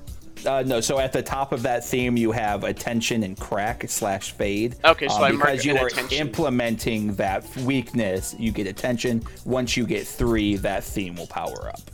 Okay. I rolled. I rolled a seven minus one. Oh, nice. oh, I could have done something good Uh, there. you can smell anybody he- nothing. wait? Can somebody you help? me smell possibly? nothing but Dell's cologne. Could I get help possibly? Um, I don't know what you're doing. I, that's true. Yeah, you're right. You're right. No, that's, that's I don't weird. know if I can help you with your own. I don't have- I don't have anything to. I yeah, it was a Unless- it was a bit of an ass. Unless somehow I can uh, give you discipline. You guys all get a bunch of weird, like the passerbys are giving weird fucking looks as Colin's just. Look, I'm not with him or him. Um, I'm with them. Was Miss Penelope injured at all from the attack? Nah, she was golden. Well, great. She great, took care- but care of her own. Sorry, No, no scratches, Correct. no bites. None. none that we could Okay. see. But that doesn't. I'll be honest, she wasn't very forthcoming, so we, we weren't able to get much from her.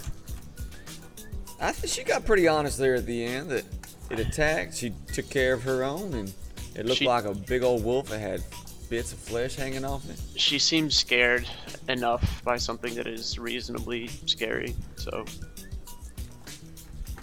How was she able to fight it off? She's Missed. special. I see. Well then, All right, so The brief sooner we get to pause. Just quick question here. We are at 142.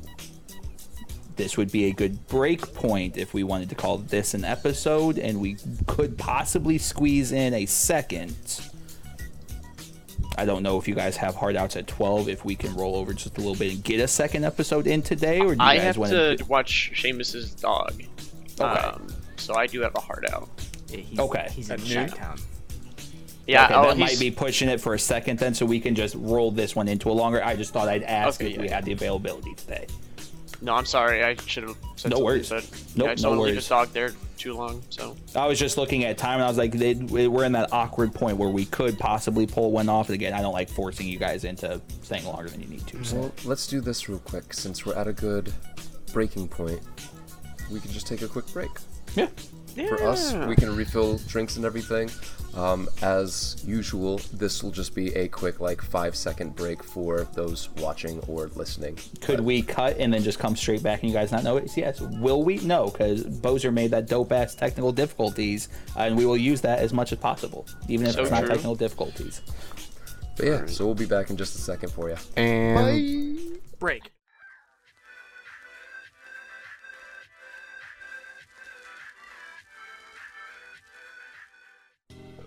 All right, so you guys are outside of the high rise. Um, Not Colin even a and- welcome back. Okay. Nope, we're going straight back into it. It's go Loving this shit. I wanted to talk about Colin sniffing people. Um, Nice, all right. And not coming up with anything other than a disgusted look as Dell's cologne fills his nostrils, stopping him from uh, picking up on any scent of decay.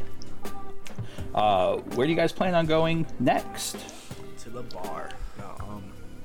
No, I believe the park. There was Okay. the new crime scene there. Okay. Should some of I'm us stay? concerned that we're gonna hit the park. Yeah, I'm concerned people are gonna hit the park and then it's gonna get past us and attack Alyssa and it's gonna be a whole thing. I'd like to stay at least at the high rise. I want to. I know that I'm not as uh, able to get to it from the park as fast as you guys. So if anybody should stay here, should probably be the person on foot. I told you you can you can ride in the front seat of the cruiser. you don't have to sit in the back. That was I'm a joke. okay. I'm, I'm, I'm okay. I'm gonna stay here. I, Actually, I do think somebody is, should uh, stay. That's the only reason, though. at this point. is there a pawn shop nearby? You tell me, sir. You get to create these things and insert them into the world. This is the nice part of town. Doesn't matter. Still a Metropolis. True. You can have like It's crappy pawn shops right next to it. I mean, it'd probably get, they probably have great business because there's an apartment complex and people love to pawn their shit off before they move. It's true. Actually, I think I'm gonna be a little more helpful. Uh, Colin, if you're gonna stick around here, and you two are going to the park, I guess so. Yeah. I'm gonna I'm gonna run a quick errand, if that's all right, and I'll and I'll meet y'all at the park. All right. Uh, well, I mean, it's it is kind of getting a little late, so I mean, if I see them tonight, I'll I'll see you. But I mean, Oh no, you'll see me tonight in at the park. at the park, Cooper. I don't I don't need you showing up at my house. Again. You know we never met at your house. The adult, adult store on 34th, though. It's good shit. What do you know? So what I do you know just- I about go- Lions Den? I was gonna say that it was called Rule because it's on 34th Street. Add ah. note. The Lion's Den. What exit is Rule that? on 34th. God Eh, damn it. no, I do like I like I do like that though. The rule on 34th. It's rule 34. That's that's good. Yep, that's a good one. Good. If only there was. an I'm gonna walk across the street and jump on my bike, and I'm just gonna head over a, f- a few blocks to 34th Street. to make a quick stop at 34th Street, and then on 33rd. 35th Street there's a pawn shop. All right. So, uh, what order do you guys want to do your scenes? We've got Colin staying at the high rise, um, Dell going to the pawn shop, and then Andresh and Detective Cooper were going towards the crime scene. Correct? Mm-hmm. Do we want to do it that order? Because I feel like those could be two shorts and then the long. Sounds So- good. Cool. Yeah. All right. So, Colin, what is your plan staying around the high rise? well, I uh, I imagine that Daryl is going to be pretty on alert. So I think what he's gonna do is he's gonna give Daryl a heads up that Colin's going to be walking around. So I, I think Colin kind of um, he puts his Crocs in- into defense mode, uh, four wheel drive that is, and he uh, kind of like slings the slings the tube to be more underarm than across his back. Okay. Uh, and he kind of just walks up. So he's got it more like just on a single shoulder at this point. And he's going to walk over to Daryl and he says, uh, "Hey, I'm uh, I'm gonna be in the area. Uh, yell if anything happens or if you need me. I'm I'll be here." You got bub, and he puts his fist out to tap knuckles. Puts puts his hand over the over. Great. I'll, I'll be around. Uh, and just kind of walks, goes to the back entrance that he came in through earlier. Okay. Yeah, just Well, because. so- Knuckle bumping wasn't a thing in the early thousands. Well, I think that I think Colin is just a like he's got moments where like s- things are serious and he needs to be present and is more um, socially available. But when he's like a little stressed or things are maybe getting tense, he kind of devolves to what the fuck no. Like I does like his brain is still kind of coping with stress in the same way that it did when he was in prison, which is to be on his guard and to be a little like you know guarded. Uh, so I like it. Uh, and you're just are you just patrolling the like the block or are you just going down back and forth down that back alleyway? I how how large is the block? Basically, the entire complex. Basically, yeah. I, actually, I want to ask Daryl. Are there any other entrances or ways in? I know that sounds like I'm gonna. I'm not gonna go in without running it by you again. But I just want to Nope, know that's just the two. just the front and the back. Okay. Nice and simple. No fire escapes. I mean, just the ones coming down the building, but Okay. I'll uh, I'll just be kind of walking along the side. Ah, you okay. Yeah. Cool. See you, Daryl. I'm gonna just do the. I'll, I'll just go back and forth, I guess. But I'm gonna try to keep an eye out for anything that like is suspicious or give me alarm. I think this is. I, I'm probably the worst person to have left here because I don't have a phone. I'm starting to realize. oh well. You have a sword. I do have a sword. That's cool. Just something. Uh, Bozer. Um, we're gonna do a hard cut to Dell. Uh, Dell drives a motorcycle, correct? All right, and Dell's on his way to the rule on 34th. Hey, you put you No. put that other arm down. You only have one. Um, I'm gonna bypass. I'm gonna I'm gonna do a looky loo past the rule on 34th, and I'll be back. It's a little in- busy tonight. Ooh, it must be two for one. It's, uh, It's a Thursday. it's arcade night. There's there's a line out the door. Oh, Cheryl's in town. So I just drive past, and I go a few blocks. Who is Cheryl? and I roll up to the pawn shop. And do you describe this pawn shop, or do I describe this pawn Uh, shop? go ahead and describe that pawn shop as I pull up Cantina 13. Um, so, like all pawn shop, it's got like bars on the windows. It says "We buy gold" on the front, and pawn. It's got those that little three balls, which I've never understood what that meant. With the lines connecting them, and um, it's got like a flickering light or a flickering sign, and it it just says um, "Pawn's Pal." Pawn's pal. Liz, Pawn's Palace. Pawn Palace. All right. You know, your friendly neighborhood Pawn Palace. And I park my bike in the little small, like, four stall parking lot. Here's the question. And, uh, Do you get handicap parking? Of course I do. Asking the important questions. Sure, look at the plate, that, buddy. is that a paper? I'm sure it is. I just don't know. Pawn's Uh, and I- palace. And I roll in, uh, open the door, and it's got that to show that somebody walked in the door. Uh, the bell over the door. No, but one of those really annoying chimes. Okay.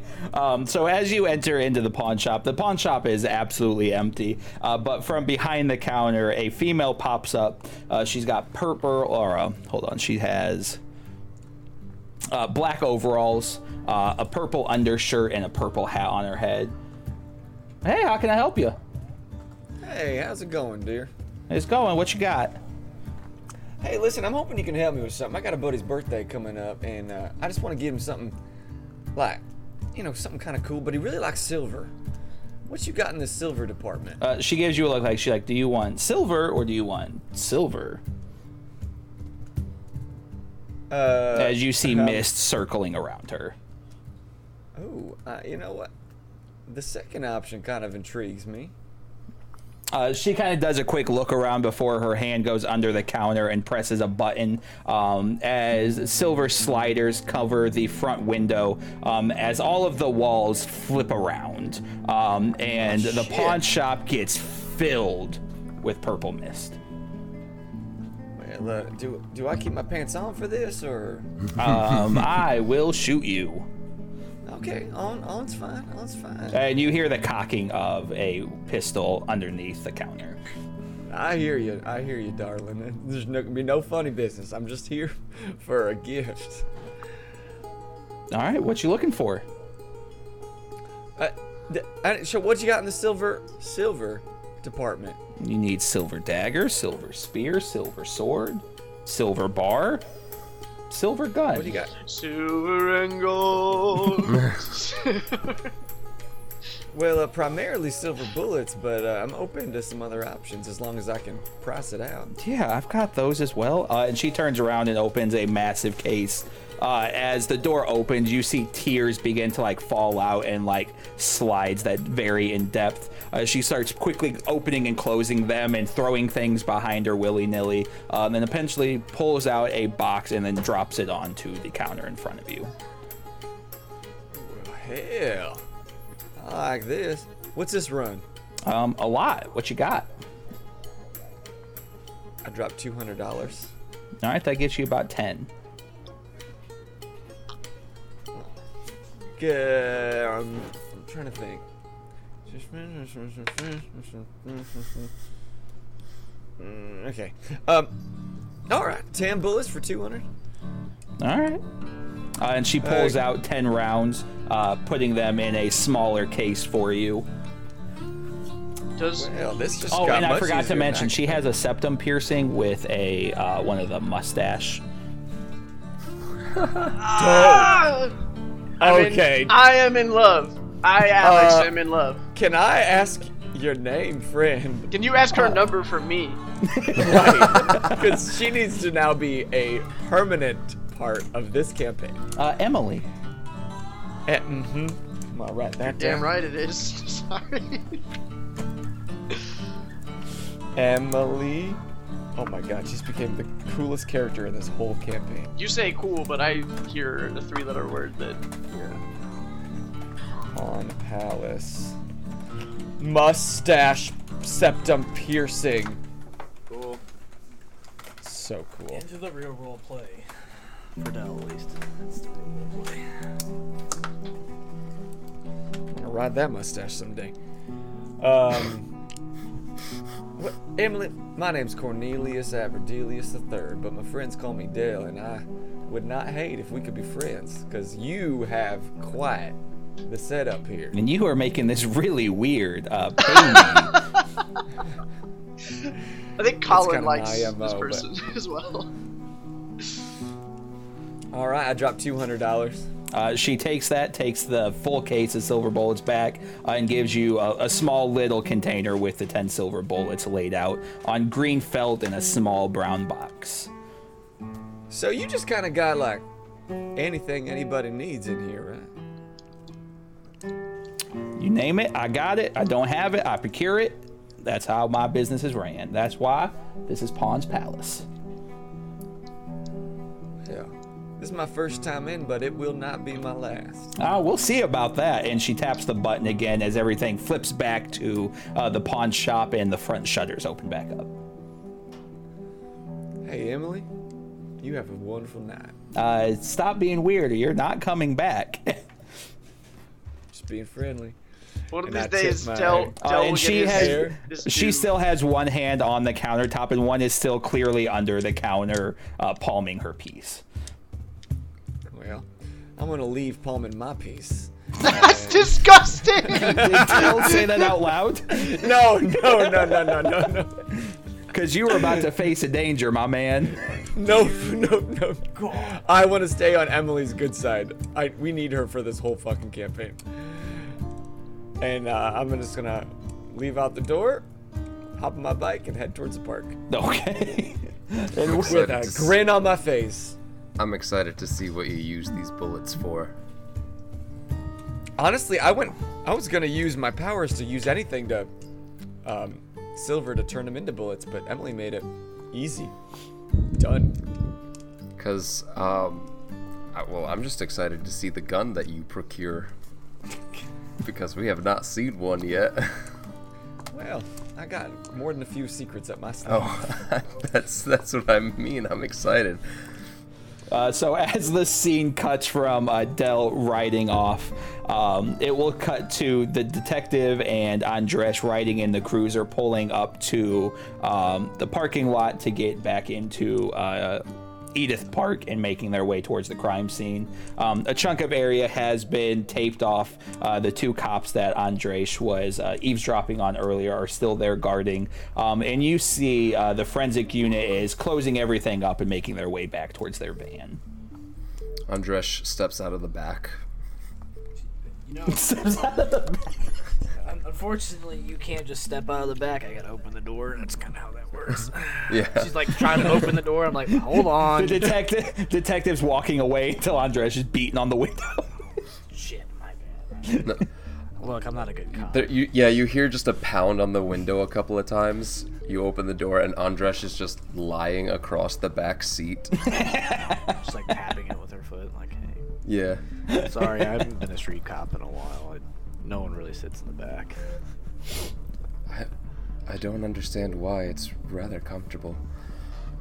Well, it's the perk. So, what type of cruiser does the detective have? are we Uh, talking Crown Vic or are we talking Yeah, probably. Chevy Impala?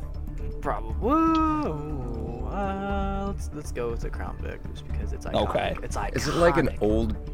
Is it like an old beater Crown Vic though, or is it like does it look brand new even though it's a 40 year old car? It probably. Uh, no, I've taken good care of it. Oh, I'm gonna be honest with you. You were Nice. driving in uh, the Inn's Crown Vic because of your job. So outside is gonna be a bit of a beater. Inside is going to be a very nice vehicle. Okay. It's nice. It's nice. Cool. I don't have the puke-proof like plastic backseat. I have, I have a nice backseat. Which is why it's so comfortable to lay out on. Red shag carpet. Anyways, uh, you guys are. Heated heated seats in the backseat. So it's roomy. Hey, you guys are making your way towards the crime scene. Like I said, forensic is finishing up and getting ready to leave.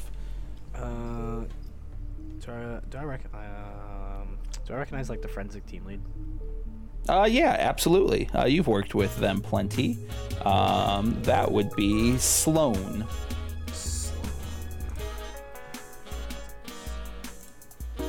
Sloan Shoe.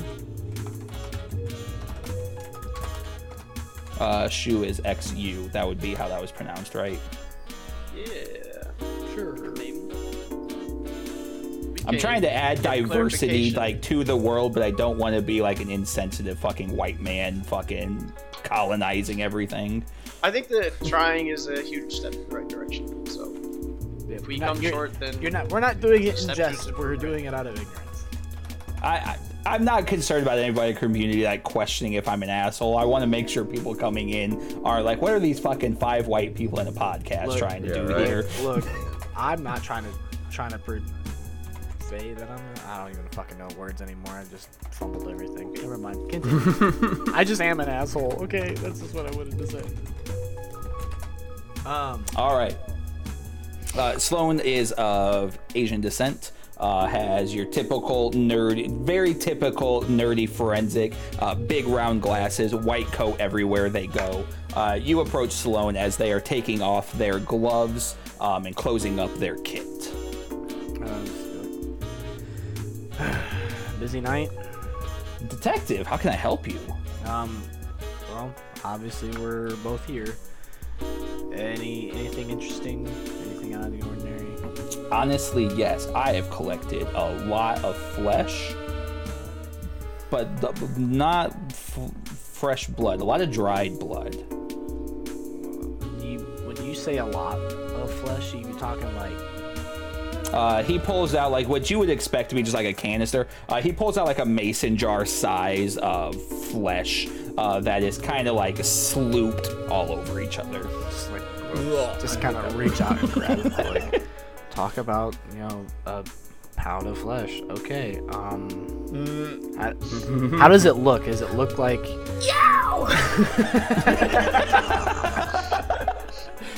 Uh, where are my sunglasses? I don't have. um, I need somebody to when we promote this week's episode. I need somebody to shoot that in their home. Just say that line, put on the glasses. I'll do Ten it. seconds. That's I- all I need I from got, you. I got you. I'll, I'll do it. what we, when is this airing? We'll, we'll talk about this off screen. Um, Good question. I have no fucking idea at this point. um, God damn it. And uh, what is uh, what is that like the flesh? look Uh, like? so, uh, so the blood is not fresh. It is incredibly dried and um, congealed's not the right word, is it? Congealed is the right word. Conge- okay. Uh, the flesh is very um, decayed and disgusting. Um, it's not fresh by any. So it's looking it's looking like you know purple. Uh, it looks like if you like dug up a body from like three weeks ago. Okay. Worms have you know, fucking dug we- out holes. All and- of us have dug a body up after like. We've all seen TP. Okay. So I mean, it, yeah, it's it's. We're that- not talking Beetlejuice level of flesh, but sure as hell is not our flesh. Okay. Um. Well, that's uh. We're. This just this was just out. Yeah, that's the weird thing. From my understanding, the victim took very minor injuries, if any, um, and she fought a wolf. So I don't know where this came from, but isn't it fascinating? Is Any idea what the flesh is? Is it the wolf's flesh? Looks human. I don't know. I wonder if we're looking for another victim. Maybe uh maybe a, a kill somewhere else in the park. That is a possibility. We did kind of look around the area as long as our your beat officers, but they didn't find anything in the area. Hmm, no odd looking people walking around? I mean, it's Pandora. We're all a little bit odd, aren't we? Right, but no no one obviously injured trying to make their way out of the park, nothing like that. Um, I mean, I missed it. Um, the officer said they're like they said the victim kind of ran off, but I haven't heard of anything else. Alright, All right, so um, interesting. you guys you guys about wrapped up here. Yeah, yeah, we're gonna make our way back to the lab and get testing on this, see what we can come up with. And uh, do you want me to shoot the results to you or to Detective O'Hare? Um, could you CC me on those? But yes, make sure. Uh, Yeah, O'Hare knows. absolutely, absolutely. Well, uh, speaking of her, I'm gonna go make a phone call. Uh, and Sloane's gonna take the uh, the body back or the body the jar back from you, uh, and is gonna tap elbows with you as they make their way back to the forensic van. And as I said, I'm gonna I'm gonna call uh, Scarlet. Okay, Um, hey, uh, O'Hare. Uh, so I'm I'm out in the park right now. Uh, Okay. how uh how's the supermarket going? Um, kind of disgusting to be honest. There's flesh everywhere. Um, minor injuries. A couple people went in for some bumps and bruises, but um, kind of confused if the wolf was just like carrying flesh or if it was like something else. So, uh, I have a feeling that whoever is turning this wolf literally is just like shedding their body, like just kind of like an insect. Just I'm gonna be honest. I I've not seen it. Have you come across this? I, I haven't, but I mean that's the that's the only thing I can think of all this like flesh being around. I I don't know. Uh, Is Sloan finished up yet? So yeah, Sloan's heading back to the the lab right now. All right, make sure they send us uh, the results because I think finding out what that skin belongs to is going to be our next step. Yeah, I sent the I sent the sleepers looking for a body, but obviously we both know that's not gonna happen. Um, talk to the the Vic. Uh, plot twist. It's a vampire. You don't know that. You don't I- know that. I don't know that. You're right. Vic, Vic is Vic is awake, but that's Yeah. all that we told you. Uh, so yeah, retcon. Uh, Vic is not a sleeper, hence the reason. That's how they got away. hence the reason she's fine. Um, Did you talk to her? I didn't. The guys did. Um, What guys? uh, Pierce has me working with a couple other rigs.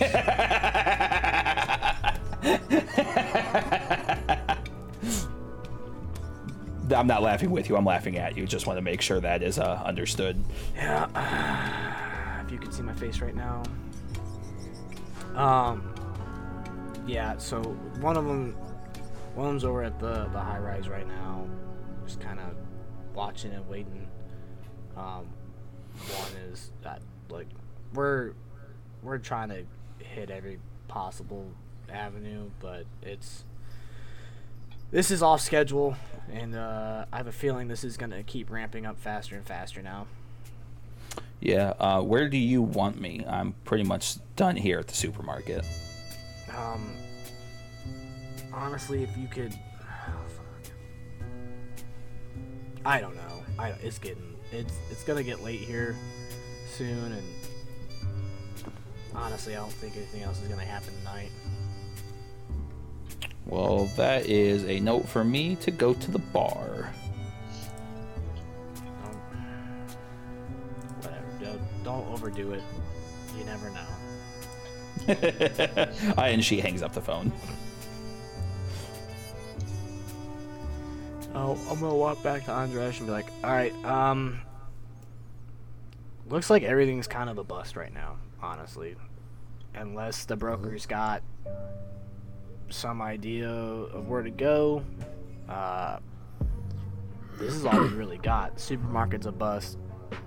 Until forensics gets back, we we don't really have much on that end.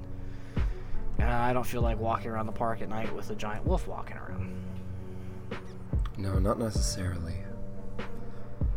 I think we can take a little bit of time, look around here, see if there's anything that forensics missed. But other than that, I think it's.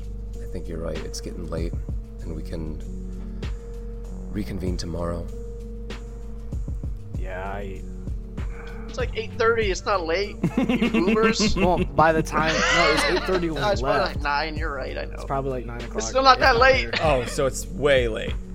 If not later. Summer, the summer, the sun's not even down yet. Look, some some of us have been up for a while. And you and I both have some homework to do for uh, for tomorrow. Uh, and as you say that, we're going to have a hard cut back to um, Colin. Uh, Colin, as you are kind of patrolling the area, it is definitely getting a little bit dark. Um, and as you are walking down through the back alleyway, uh, you get uh, shoulder checked by somebody uh, in a trench coat that is doing a pretty good job at covering themselves. Three kobolds in the trench coat. Yeah. Um, Clearly. Guys, damn it, stop doing that! I'm gonna. I'm gonna go all in. Um, on. Halt! a Who hunch. goes there? No, no, no. I'm actually gonna. You know. I would like to keep my sniffing up. Uh, yeah. Um, Uh, you don't even have to and- roll for that. The scent of decay fills your nostrils. okay. Uh. hmm, I didn't think I'd be alone when I encountered this person. Okay. Fun fact: I I'm going to, I um, almost sent Scarlet to go help you. Is. Is the alleyway otherwise empty? Uh, yes. Where are you coming from, stranger? Get away! I can't really. I'm a little invested. You okay? Uh, and you see them kind of like shuffling, uh, trying to get away from you as quick as they can. Uh. I'm gonna. What? Pull out your phone? Mama, I'm going to. gonna kill a man. Again. Colin takes a takes a, a breath to himself and shakily shoulders the tube Um, his left hand is playing along the lid like Okay. a drum to his own heartbeat, and it is it's slow. It's just like a tap, tap, tap at first, something close to like 60 beats per minute, and then it is rapidly like increasing as he's getting closer to this person. Not not not too rapidly, but it is steadily, I guess, increasing as he gets closer to this person. And he um, says, "I can't, uh, I can't leave you alone.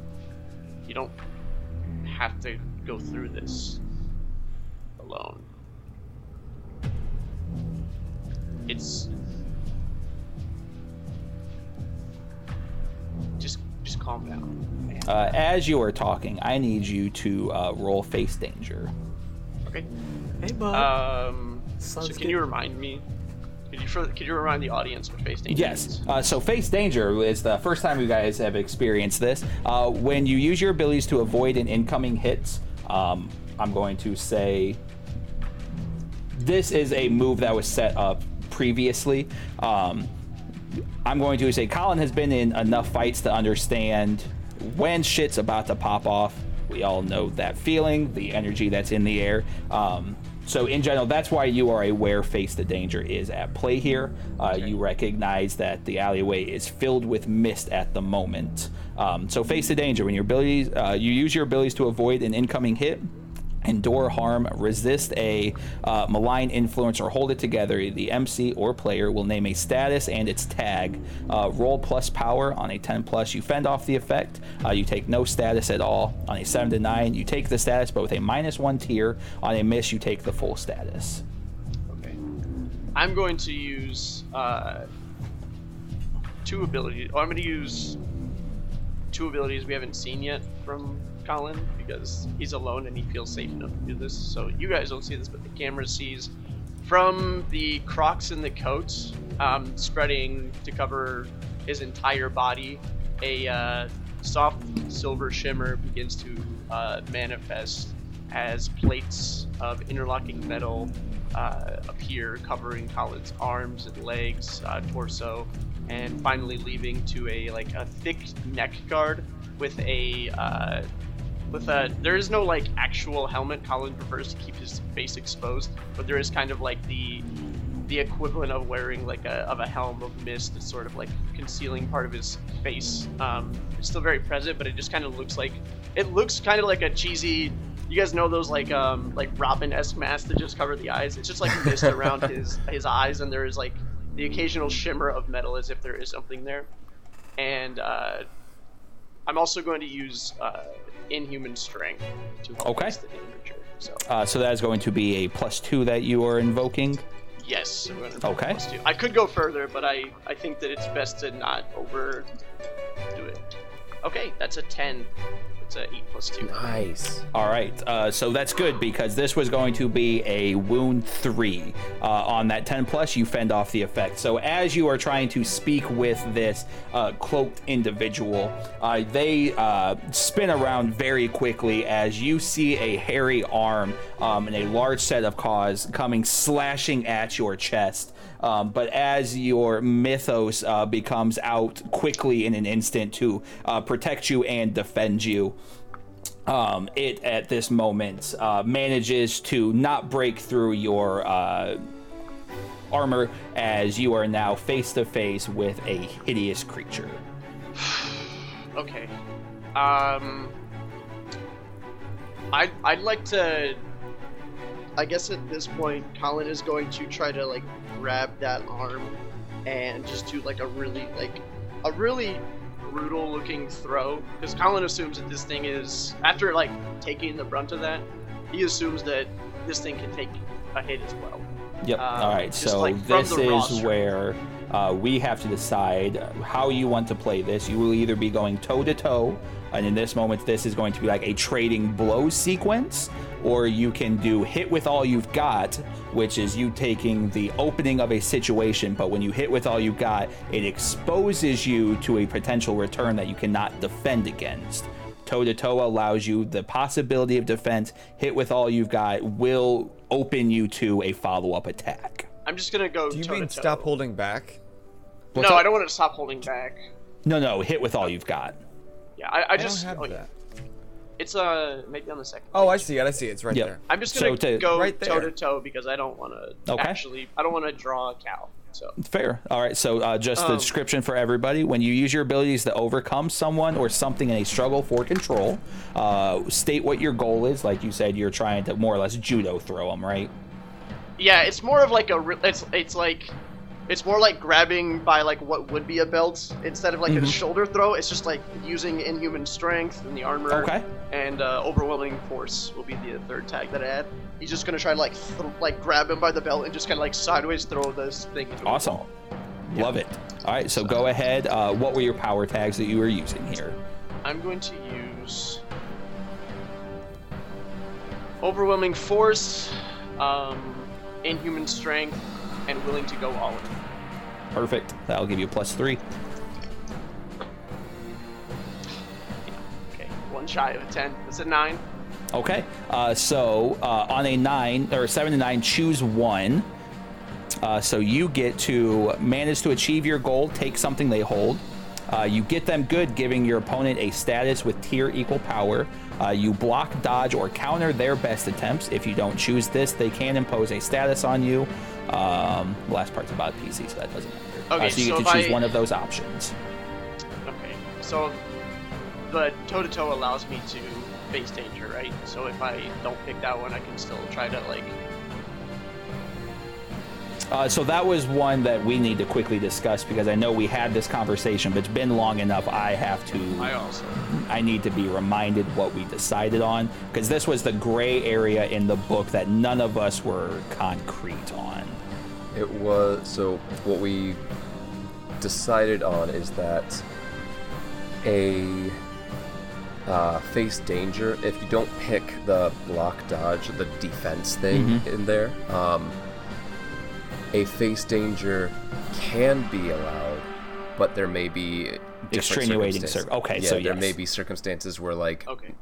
it's not it's you're not able to do anything Gotcha. to defend yourself I I'm gonna inflict a status. Okay, So it would be a tier three status.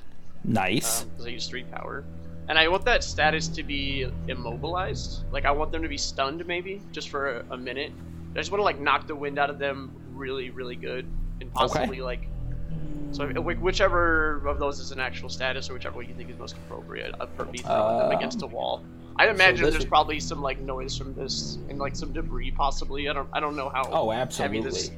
this person is. Uh, and you said this was a power three. Yes. Okay.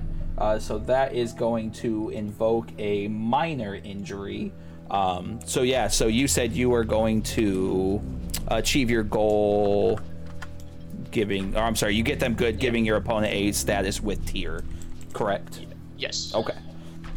Uh, so what is going to happen there is, um, as you go to throw them, uh, because uh, you did not choose to defend, this will be a face danger as they attempt to claw you while they are being thrown. Uh, so go ahead and roll face danger for me. Uh, reminder: this is where keeping track of your tags is important. Uh, because this is a scene, you cannot reuse the same tags on something that has been done previously in said scene. Um, I think I'm gonna use identify. I know I'm gonna use the Great Golden Shield. Um, Okay. So, coming like Colin just sort of like reaches into his uh, his coat and he pulls out uh, just like a small little uh, mote of dust and just throws it up, and a, a golden wall of sorts appears. Um, Love that. the, it, it is in the shape of a shield, but it is dust. All right, go ahead and roll your plus power. Okay, so that is a nine total again. Okay, cool. Uh, so on that, uh, you are going to take the status, but minus one tier. Um, so you are going to take a uh, claw. Would have been a wound three, but this is actually going to be uh, a tier two status because you take the minus one on that. Uh, so you are going to have a stinging pain. So uh, how this breaks out is as you throw up that dust, uh, the creature with its long long, abnormally long arms. Mage manages just to get around that, um, clawing at you, attempting going for your heart, uh, but that wall gets it just inconvenient, so it can only scratch at your arm. Um, as you throw this creature into the wall, causing it to set out a wincing pain uh, as it lands onto the ground. Um, the overcoat is ripped off as you would now see this beast um, in its full entity. It is an abnormally large creature. Uh, with antlers coming out of its head, massive paws clawing and scratching at the ground. Its fur is tattered and dis- absolutely filthy, covered with blood and bits of blobs of skin on it. Um, as it slams into the wall, it looks you in the eyes as you see nothing but red uh, as it growls and screams out in pain.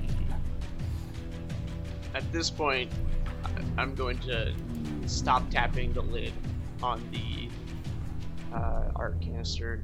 Okay. Cal is going to reach in. Uh, no, yeah, Cal is going to reach in and draw himself uh, if for a moment as the mythos sort of Takes something control. that I, the mythos does sort of take control in the moment as Excalibur draws himself. There's no longer the the Colin. Uh, there's instead a, a wicked smile upon Colin's face. He's got bright eyes. Uh, his his normally brown eyes have turned this like eerie shade of uh, kind of like a pale blue, and he uh, two hands the sword and says, "I didn't ask for this, but I am certainly willing to reciprocate." All right, uh, and just to clarify for those who do know the rules of City of Mist, um, that was flavor text. He is not going full avatar state where the mythos takes control. That is just flavor text, making the scene more enjoyable. Um, so yes, um, you are more or less full on King Arthur to those who can see beyond the mist right now. You are in your full scale mail. You have two-handed uh, Cal as he is revealed from his sheath. You hear, "Let us feast." Uh, and you are now standing probably 10 feet away from this decrepit creature, uh, wincing in pain as it is ready to attack you once again. Uh, okay. Detective, do you think we should check in with the others? Yes, hard cut to. Uh, let's do a quick. Dell, where uh, were you going straight to the? I was going to the, the, park. The park. Okay. Mm-hmm. Uh, so we'll say uh, you pull up to the park and you uh, meet up with these two. Do this right back. Hey y'all, did you, did you find anything interesting? Uh, not, nothing. Unfortunately, nothing crazy. no, not really. Damn, I thought we were gonna go wolf hunting. Well, they have some. They have some evidence that they're going to be bringing back to the labs and checking, but we really won't know anything until tomorrow on that. Well, I, I thought it'd be uh, prudent to swing by and uh, pick up some of these. And I reach in my pouch and I pull out a small box. And with my chin, I open it up. but I keep it like low and discreet. Oh, I don't know if y'all have any use of these. I just thought, since we're dealing with what I thought might be a werewolf, it wouldn't be bad to keep a couple of these on a person. I don't use guns. Um, I have my own uses. You don't you don't want any of these? I uh, I. It's kind of superstitious, but I, I, I got my own way of handling rifts. It's not about riffs. It's about a werewolf. Did you- Yeah. ever read books? Yes, I un- I understand that, Dell. Um, I have a kind of fix all. All If it right, would suit make you yourself. feel Yeah, me too. make you if it would make you feel better, Dell, I can take one. I don't Yeah, know how. one. Look, You can maybe throw it at him or something. look, I I appreciate it, Dell, but you know the the the, the agency kind of gives me what I need for you. Can I'll, I'll pull my revolver out. I'm just like I have stuff to use. That a purpley Yes. mist is emitting off of. I just get. Some of us have to fly by the seat of our pants because we don't have daddy buying all our shit for us. So That's I'm sorry. so fucking trying true. to Roast be- his ass. Hold on. trying to be a fucking team player, Hold but on. that's all now. right. Dad, I'll just Daddy keep didn't buy these. none of this. All right. I'm just uh, well equipped. Well, If you two boys are finished fighting, No, I'm shooting Dell. You said it. Face the danger. Hold on. should we? I want to shoot him. with- Holy you shit. aren't oh, shooting you're actually me. shooting him. Okay. No, I'm just kidding. Um, should we check in with Colin or Well, go our separate ways? Uh, is, are one of you gonna give him a ride home? I wasn't planning on He it. doesn't uh, exactly want to get in my car for understandable reasons. You know, trauma. I can s- But swing by and check in, but I don't think he's gonna run a ride this back. With me, at least. well, we should at least let him know that we're we're done for the night. Can we get that guy a cell phone? Uh, and hard burner of some cut as we switch back to. uh, Colin, what are you doing? Okay. So I think Uh, thematically, right now, you two are clashing in this alleyway. I think um, Colin is aware that this person doesn't uh, does not like clearly want this for themselves, right? Otherwise, they would have they wouldn't have like tried to push away and try to go away. But Cal is pretty pretty like hungry, and I think Mhm. there's a there's a bit of a bit of a conflict there um, Okay. within the sentience. So Cal is going to just like take a moment to like rear back after the creature lunges, and then is going to kick outward uh, with Okay. an armored boot into the thing's chest to just try Sure. not to try not to swing with all of his might. Um, Okay. So he's just you're going to just toe to toe-to-toe toe again, yeah. Okay. I think I think that Cal wants to go toe to toe or wants to go like hit with all you got, but uh, Colin is a little more like let's maybe think about this for a second. So Gotcha. I dropped the dice, but it was on a six. I, I wasn't paying attention, so I'm not going to count as a roll. I'm so mad at myself. um, yeah, Uh, what power um, tags are you taking? I guess I'm just going to take inhuman strength because I don't want to burn everything else. Okay.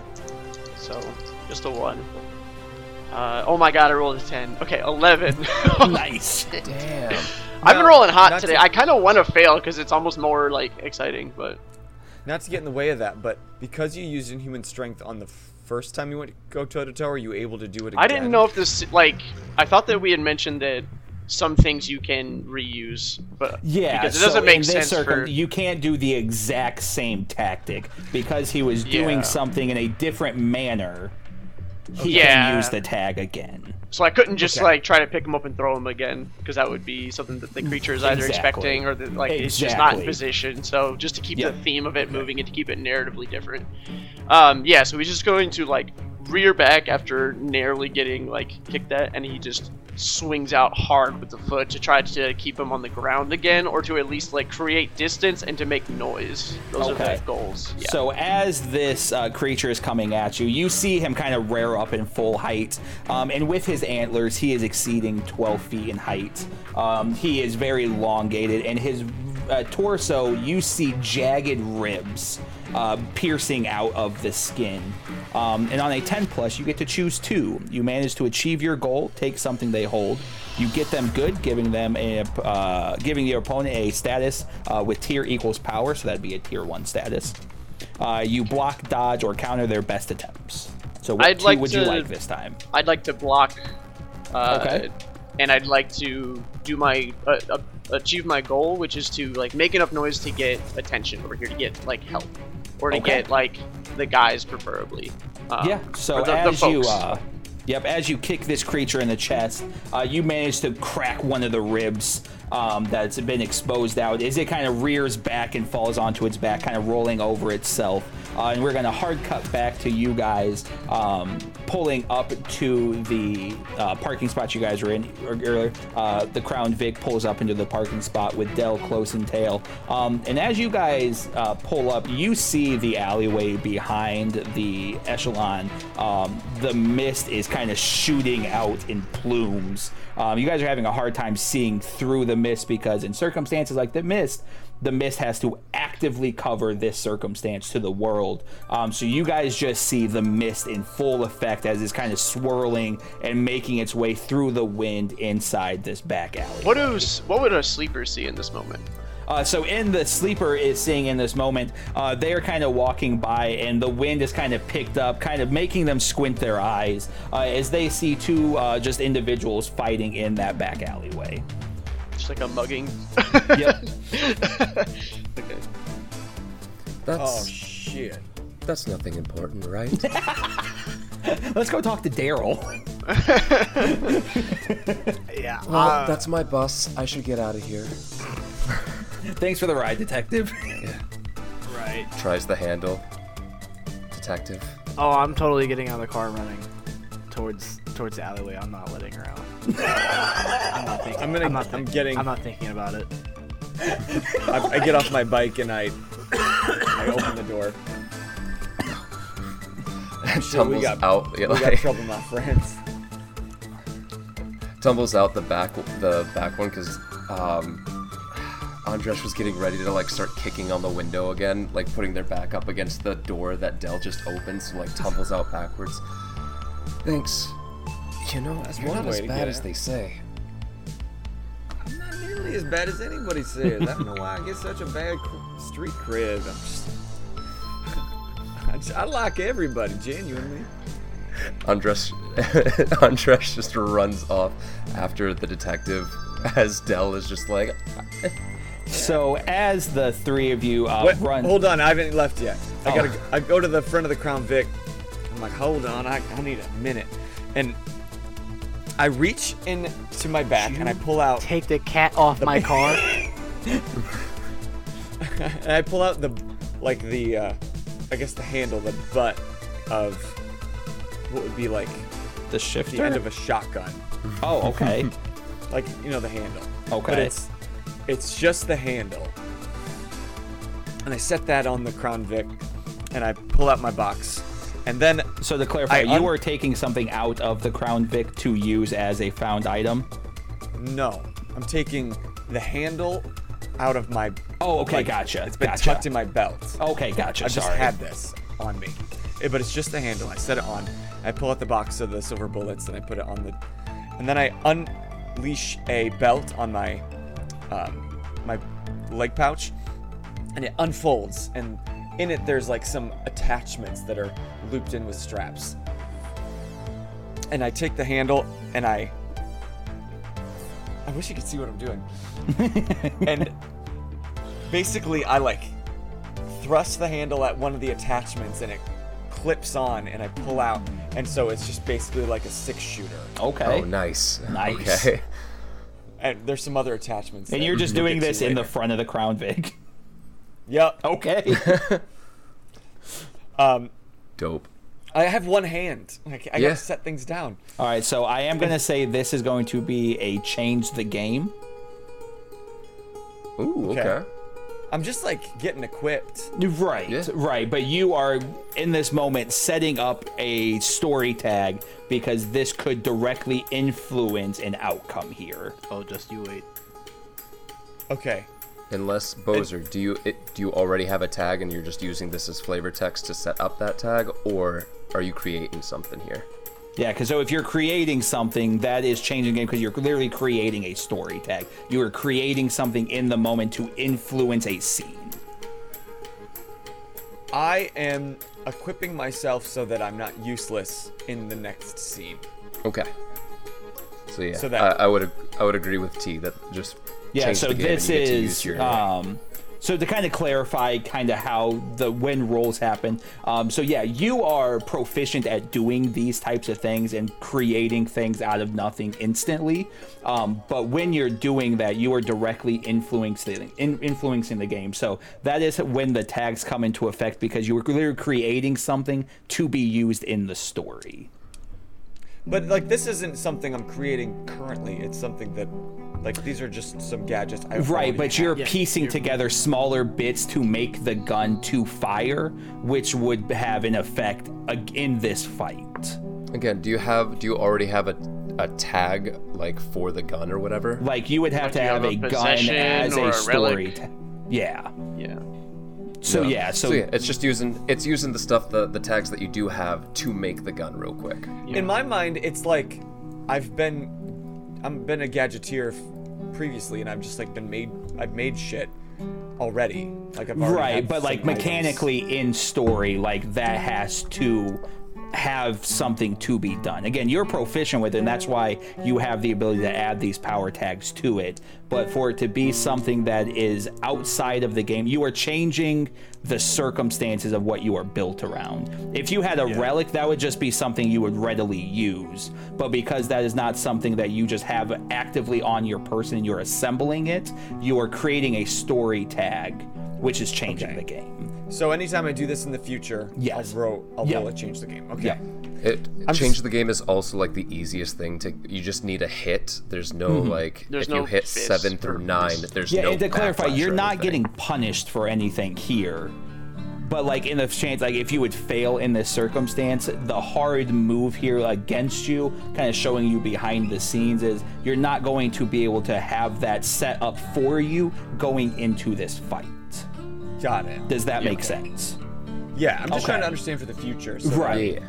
I know what to expect. Yep. So I rolled a seven. Perfect. Uh, so on a seven, you get juice equals power. So your story tag is you now have this six shooter ready for you. Um, and uh, with that, you get to scale the effect, prolong the effect, hide the effect.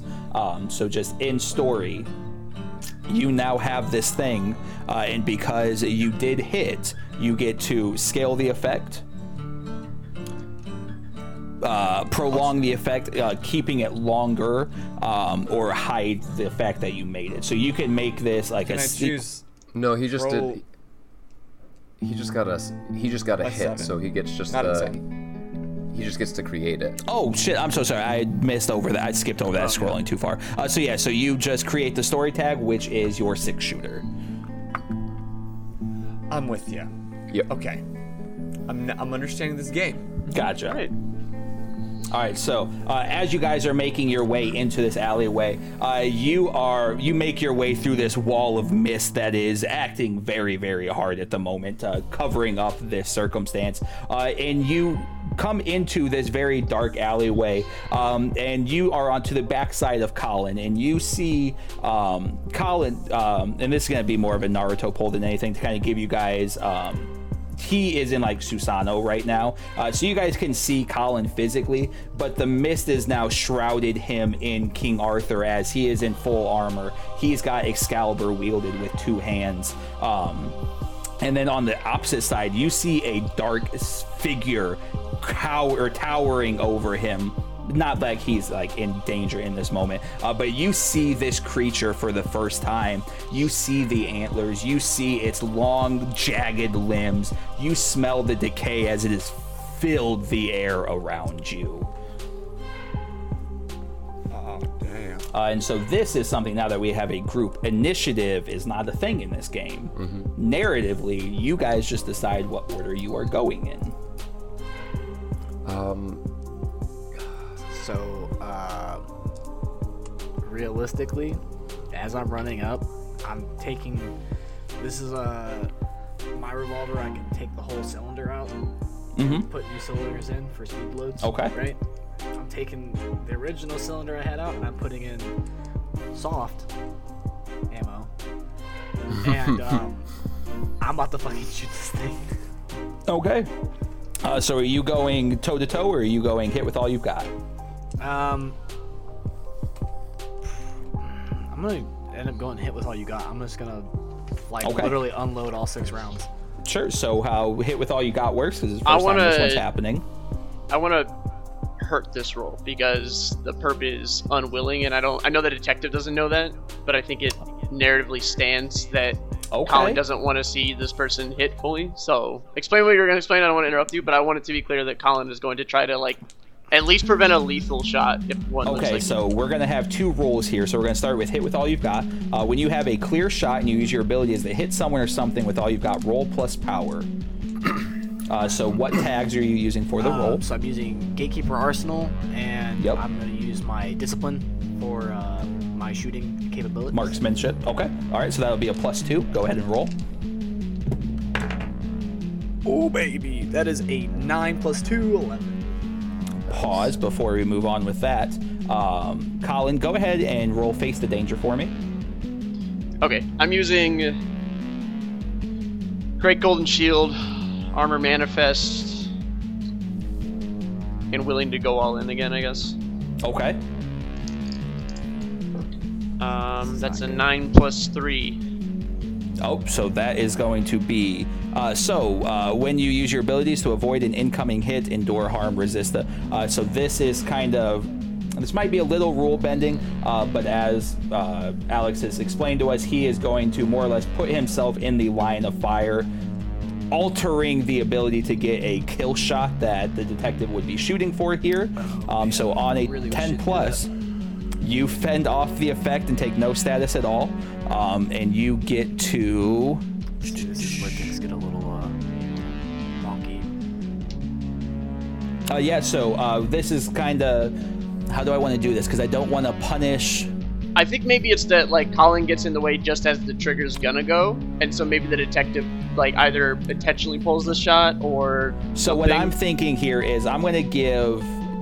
Um, this is going to be more manipulative storytelling. Then uh, I'm not going to say that detective misses. I'm going to say he is going to get a minus two. Uh, so you're going to go from an 11 to a nine. So you're going to get a mixed success on that uh, because even though you don't like Colin, you're not going to shoot an innocent bystander. So I'm going to say you do manage to hit them. Uh, it's not going to be a lethal hit though.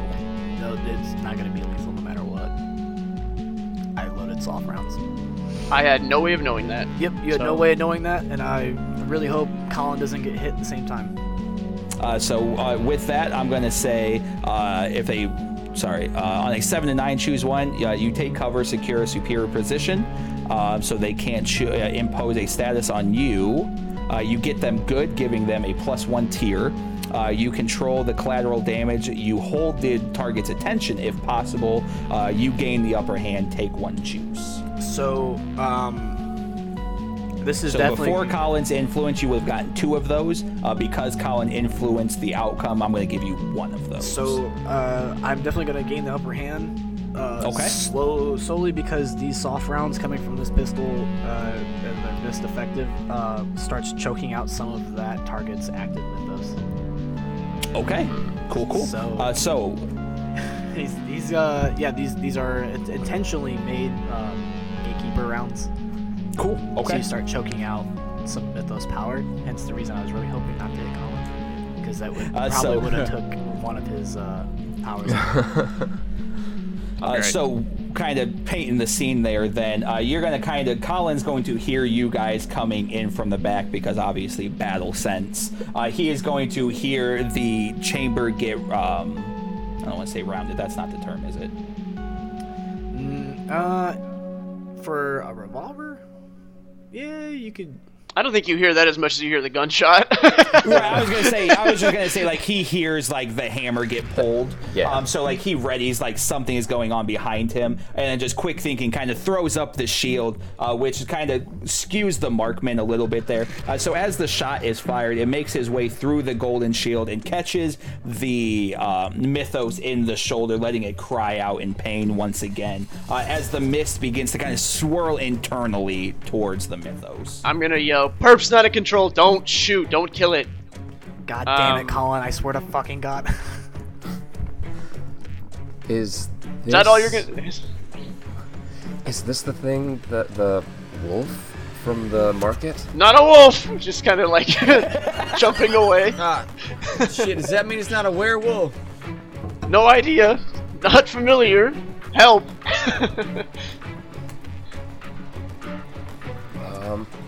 I mean, Andresh will. What kind of debris do we have on the ground in the alleyway? Uh, the debris, you're talking trash, you're talking broken bottles, bricks. Cool. Um, Andresh is going to try and um, rush the. Uh, Andresh is going to try and trip up the creature by kicking a bottle towards it, Okay. And I'll really just do the one improvised weapon power. So uh, we can do a kind of a few different things here. Uh, we could do where you could change the game here since you're trying to create a uh, a tag for an outcome. Uh, we can go toe to toe, or you can hit with all you've got.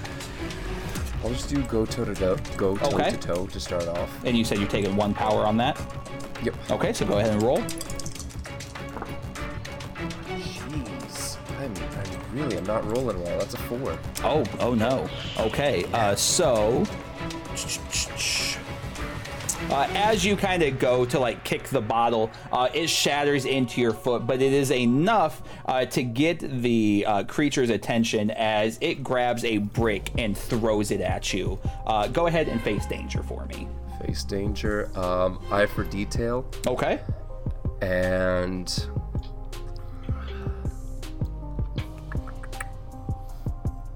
uh, we'll say looking over my shoulder. Okay, I'll allow that. Yeah, so that's going to be two. I can't use these dice anymore. Oh, That's no. Seven. Okay, uh, okay. So uh, you are going to on a seven to nine. You take the status, but a minus one tier. Uh, so as the brick comes flying at you, uh, you take a stinging pain as the brick catches you in the shoulder. Better than the head. Uh, and Dell, would you like to try to do anything? Um, I'm gonna. Okay, uh, we're not killing this thing. All right, I'll do my best. I'm gonna try to shoot him in the knee. Okay. Uh, so again. I'm gonna allow that one being a change the game because that would be like a story tag we could establish. You can face the danger, you can hit with all you've got. Huh?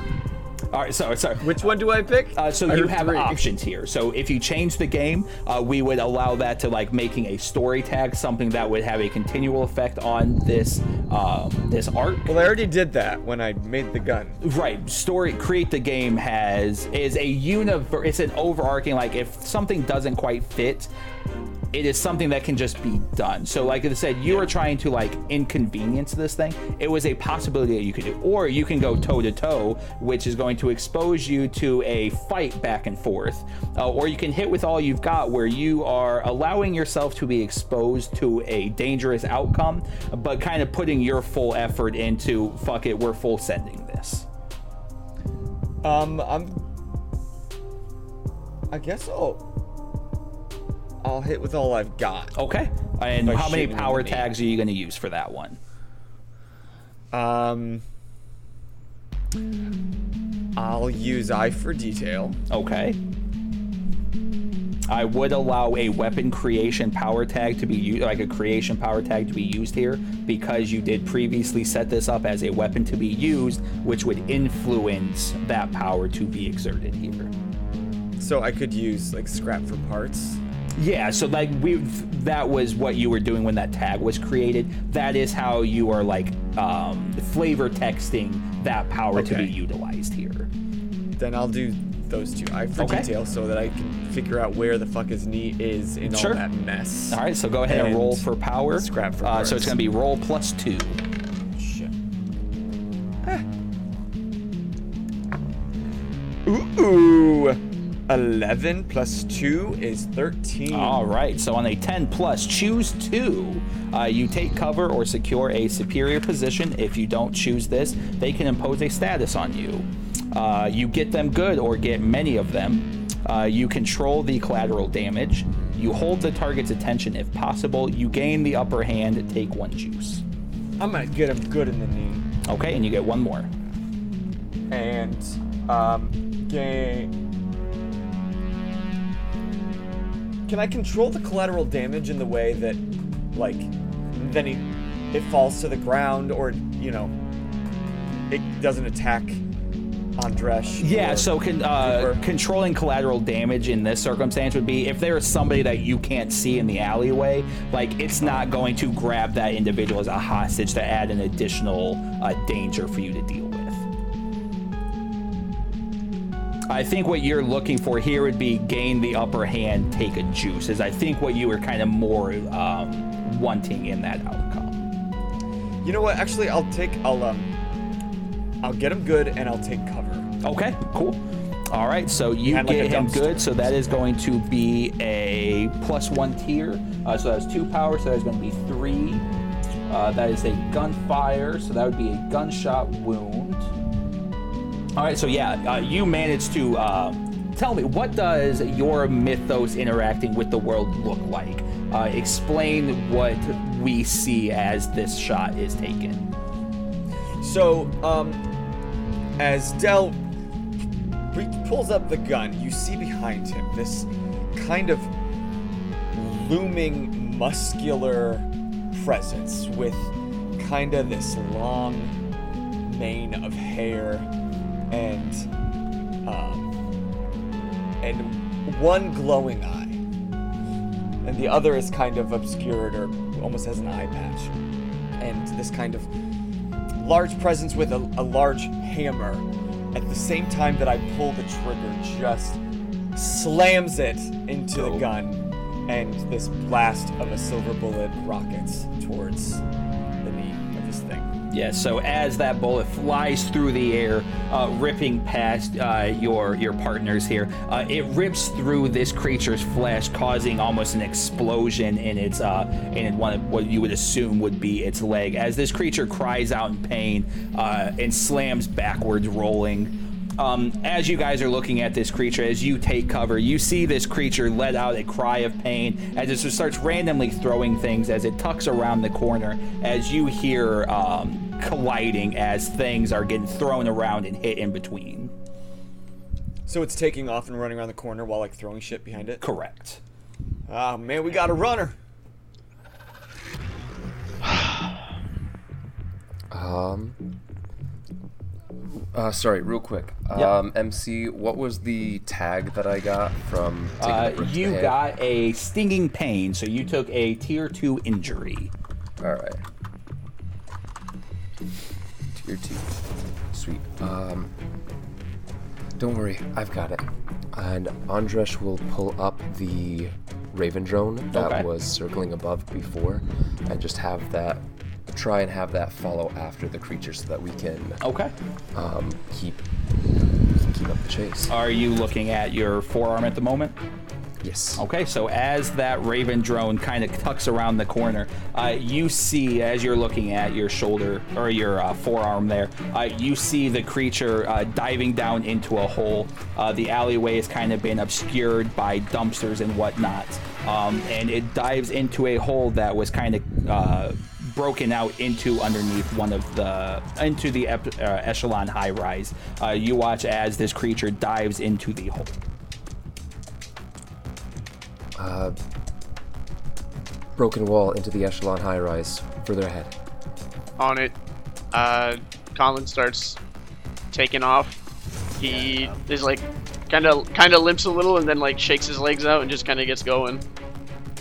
So as you guys are running and make your way around the corner, um, you guys, I'm not gonna say you guys are prohibited from moving past, but you guys are gonna have to move this debris and trash dumpsters out of the way uh, to get by. Um, but as you guys are making your way through that, uh, detective, you get a familiar feeling behind you as um, you feel a gray swirl uh, begin to form. Um, so if the alleyway would like it tees off.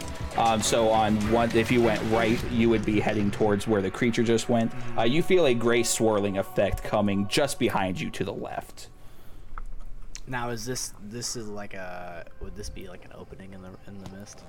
Yes, this would be Like a tear? Uh, Is the this a tear? yeah, yep. Um. Okay. Then I'm definitely. Unfortunately, I'm gonna I'm gonna like be on the corner, and I'm gonna have to call Scarlet. Uh, I'm gonna keep my. Hello. Yeah, hey, um, things things are going south. Um, there's hey, right by the high rise we have a tear, and I'm gonna start yelling at them like, we need to fucking follow it. Okay. Uh, so she's on it, on it. And Um, and as you're on the phone, uh, stepping out of the tear, uh, you see s- uh, six paws uh, exit onto the ground of smaller sizes, uh, and then you see heads pop out. Uh, you see. Sorry, I should have had this prepped because this is. Where is he? Where is he? Where is he? Uh, you see the head of a. Fuck, did I? Hold on, I gotta pull up one more thing. I thought I had this. My God, bad guys. I'm a piece of shit. I'm a bad DM. Six paws and multiple heads. Yes. It's a Um, fucking chimera. It's a hydra. Uh, you see the head of a basset hound. Uh, you see the head of an Akita, uh, and then you see the head of a pit bull. Uh, as the rest of their bodies walk out, uh, the leash comes out of the rift as a slender man steps out of uh, this rift that just ripped open. Um, he's got dark bluish hair. Uh, he's got a uh, pinstriped suit. Detective, uh, we must be going now. um, what? uh, uh, you recognize this is your uh, CO at the inn. Oh Colin, get get. God damn it! I'm just gonna like On it. Yeah, I'm. Uh, now we really must be I- going. I'm we need like- to talk. I'm like angrily, just like insubordinate. Like this is me, like not up to uh, like insubordinate. Me like God fucking damn it! And I, like put my gun in the holster and slowly walk towards them. Pleasure, gents. I'm sure I'll be seeing the three of you much more. Uh, Uh, as, excuse me. What the fuck? Wait, wait, as uh, this individual and the three hounds uh, step back into the rift. Yeah, whatever. The hell We're you losing him. We're Hey, losing we- them. Okay. Andresh yeah. is. I'm gonna like. Andre- I'm shoving a garbage can aside, like a dumpster, just like lifting it from the bottom and like tossing it over to like get it fuck out of the way. Yeah, I'm not gonna say you guys have to make any rolls. Like, it dumpsters have wheels. You can quickly get this debris out of the way. Um, but we are going to end this scene on the three of you standing outside of this rather large hole that has been kind of barreled out of underneath the echelon high rise, uh, dug into the ground. Um, as you smell death and decay wafting up from this pitch black hole um, as you look down and see a trail of blood uh, falling into the hole uh, that is too dark for you to see down into. And that, my friends, is where we are going to leave on on this episode of Misfits. Uh, thank you very much for tuning in, and I hope you enjoyed uh, the first fight. I uh, hope I did a acceptable job of narratively describing Acceptable. uh, the circumstance and kind of helping you get a good mental image of uh, what the fight mechanics are like in this game because it is a little bit different, is a little more obscure and fluid. Um, to make up shit, whatever you want. I love it. I just it's pretty great.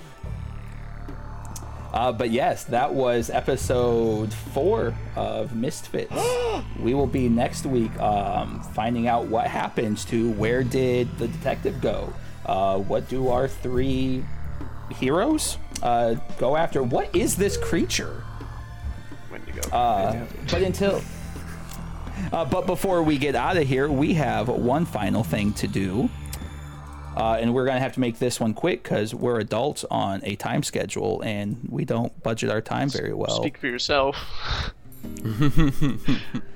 um, we need to do our final uh, geek out during credits at the end of every session debrief character development crew growth and crew relationships uh, i just want to know how are you guys feeling in this circumstance Um, I think that Colin is bad fucking ass and sexy as hell. That's the only thing I wanted to hear. Thank you. I think. I think we're um, still disorganized, and I hate. I, I Yeah. hate you all. i'm going to be i i'm sorry i don't want to cut you guys off the non working together like that was so good. Like so often people are like ah no this is combat. We got to make sure we win this fight. Alex is like no i have my objective. The detective has his training on how he handles things. You guys don't work well together and i hope i did a good job kind of emphasizing what that outcome would look like with that lack of communication between you guys. I enjoyed thank you very much for that I need uh, to I need to start alex. invoking weakness tags because I literally have collaborating with riffs as a weakness, and I keep playing. Oh, there I go. keep role playing it, but I haven't invoked it once. I was gonna invoke mine again for like can't make friends because I was like this, but I, I didn't really make sense because I think that it's already clear they don't like each other, so it's not like it's like. You know. yeah so what's what's colin feeling right now Yeah, Colin is feeling a little bit of um, I like honestly. There wasn't an, a part of him that thought the detective was actually going to contribute, and then the fact that he pulled a gun and just immediately started shooting, and then Cornelius did the same. He's like, "This is exactly do. why." Yeah, uh, thank you. This is exactly why. Like, there's a there's a a, a sense of like like this is for Malice, and Cal is loving it. Cal is like fucking Oh, thriving on it. Just like wants to wants to be shooting, wants to be stabbing as well. But like Colin is uh, the quieter like voice inside, being like, we should not do this. But so I think he's a little he's scared. Um, okay For the for the for the person for the creature a little bit. So. I like it. Andrej, how are you? How are they feeling? Um, confused. I mean, it's it's still just the information gathering time as far as Andresh is concerned. I, as a player, am trying to figure out how to, um, like roleplay all these bad fucking roles I had all session. Because I don't know how to do it just yet. And to kind of clarify the, and uh, I'm not blaming you. Obviously, dice gods have their influence. Um, so true.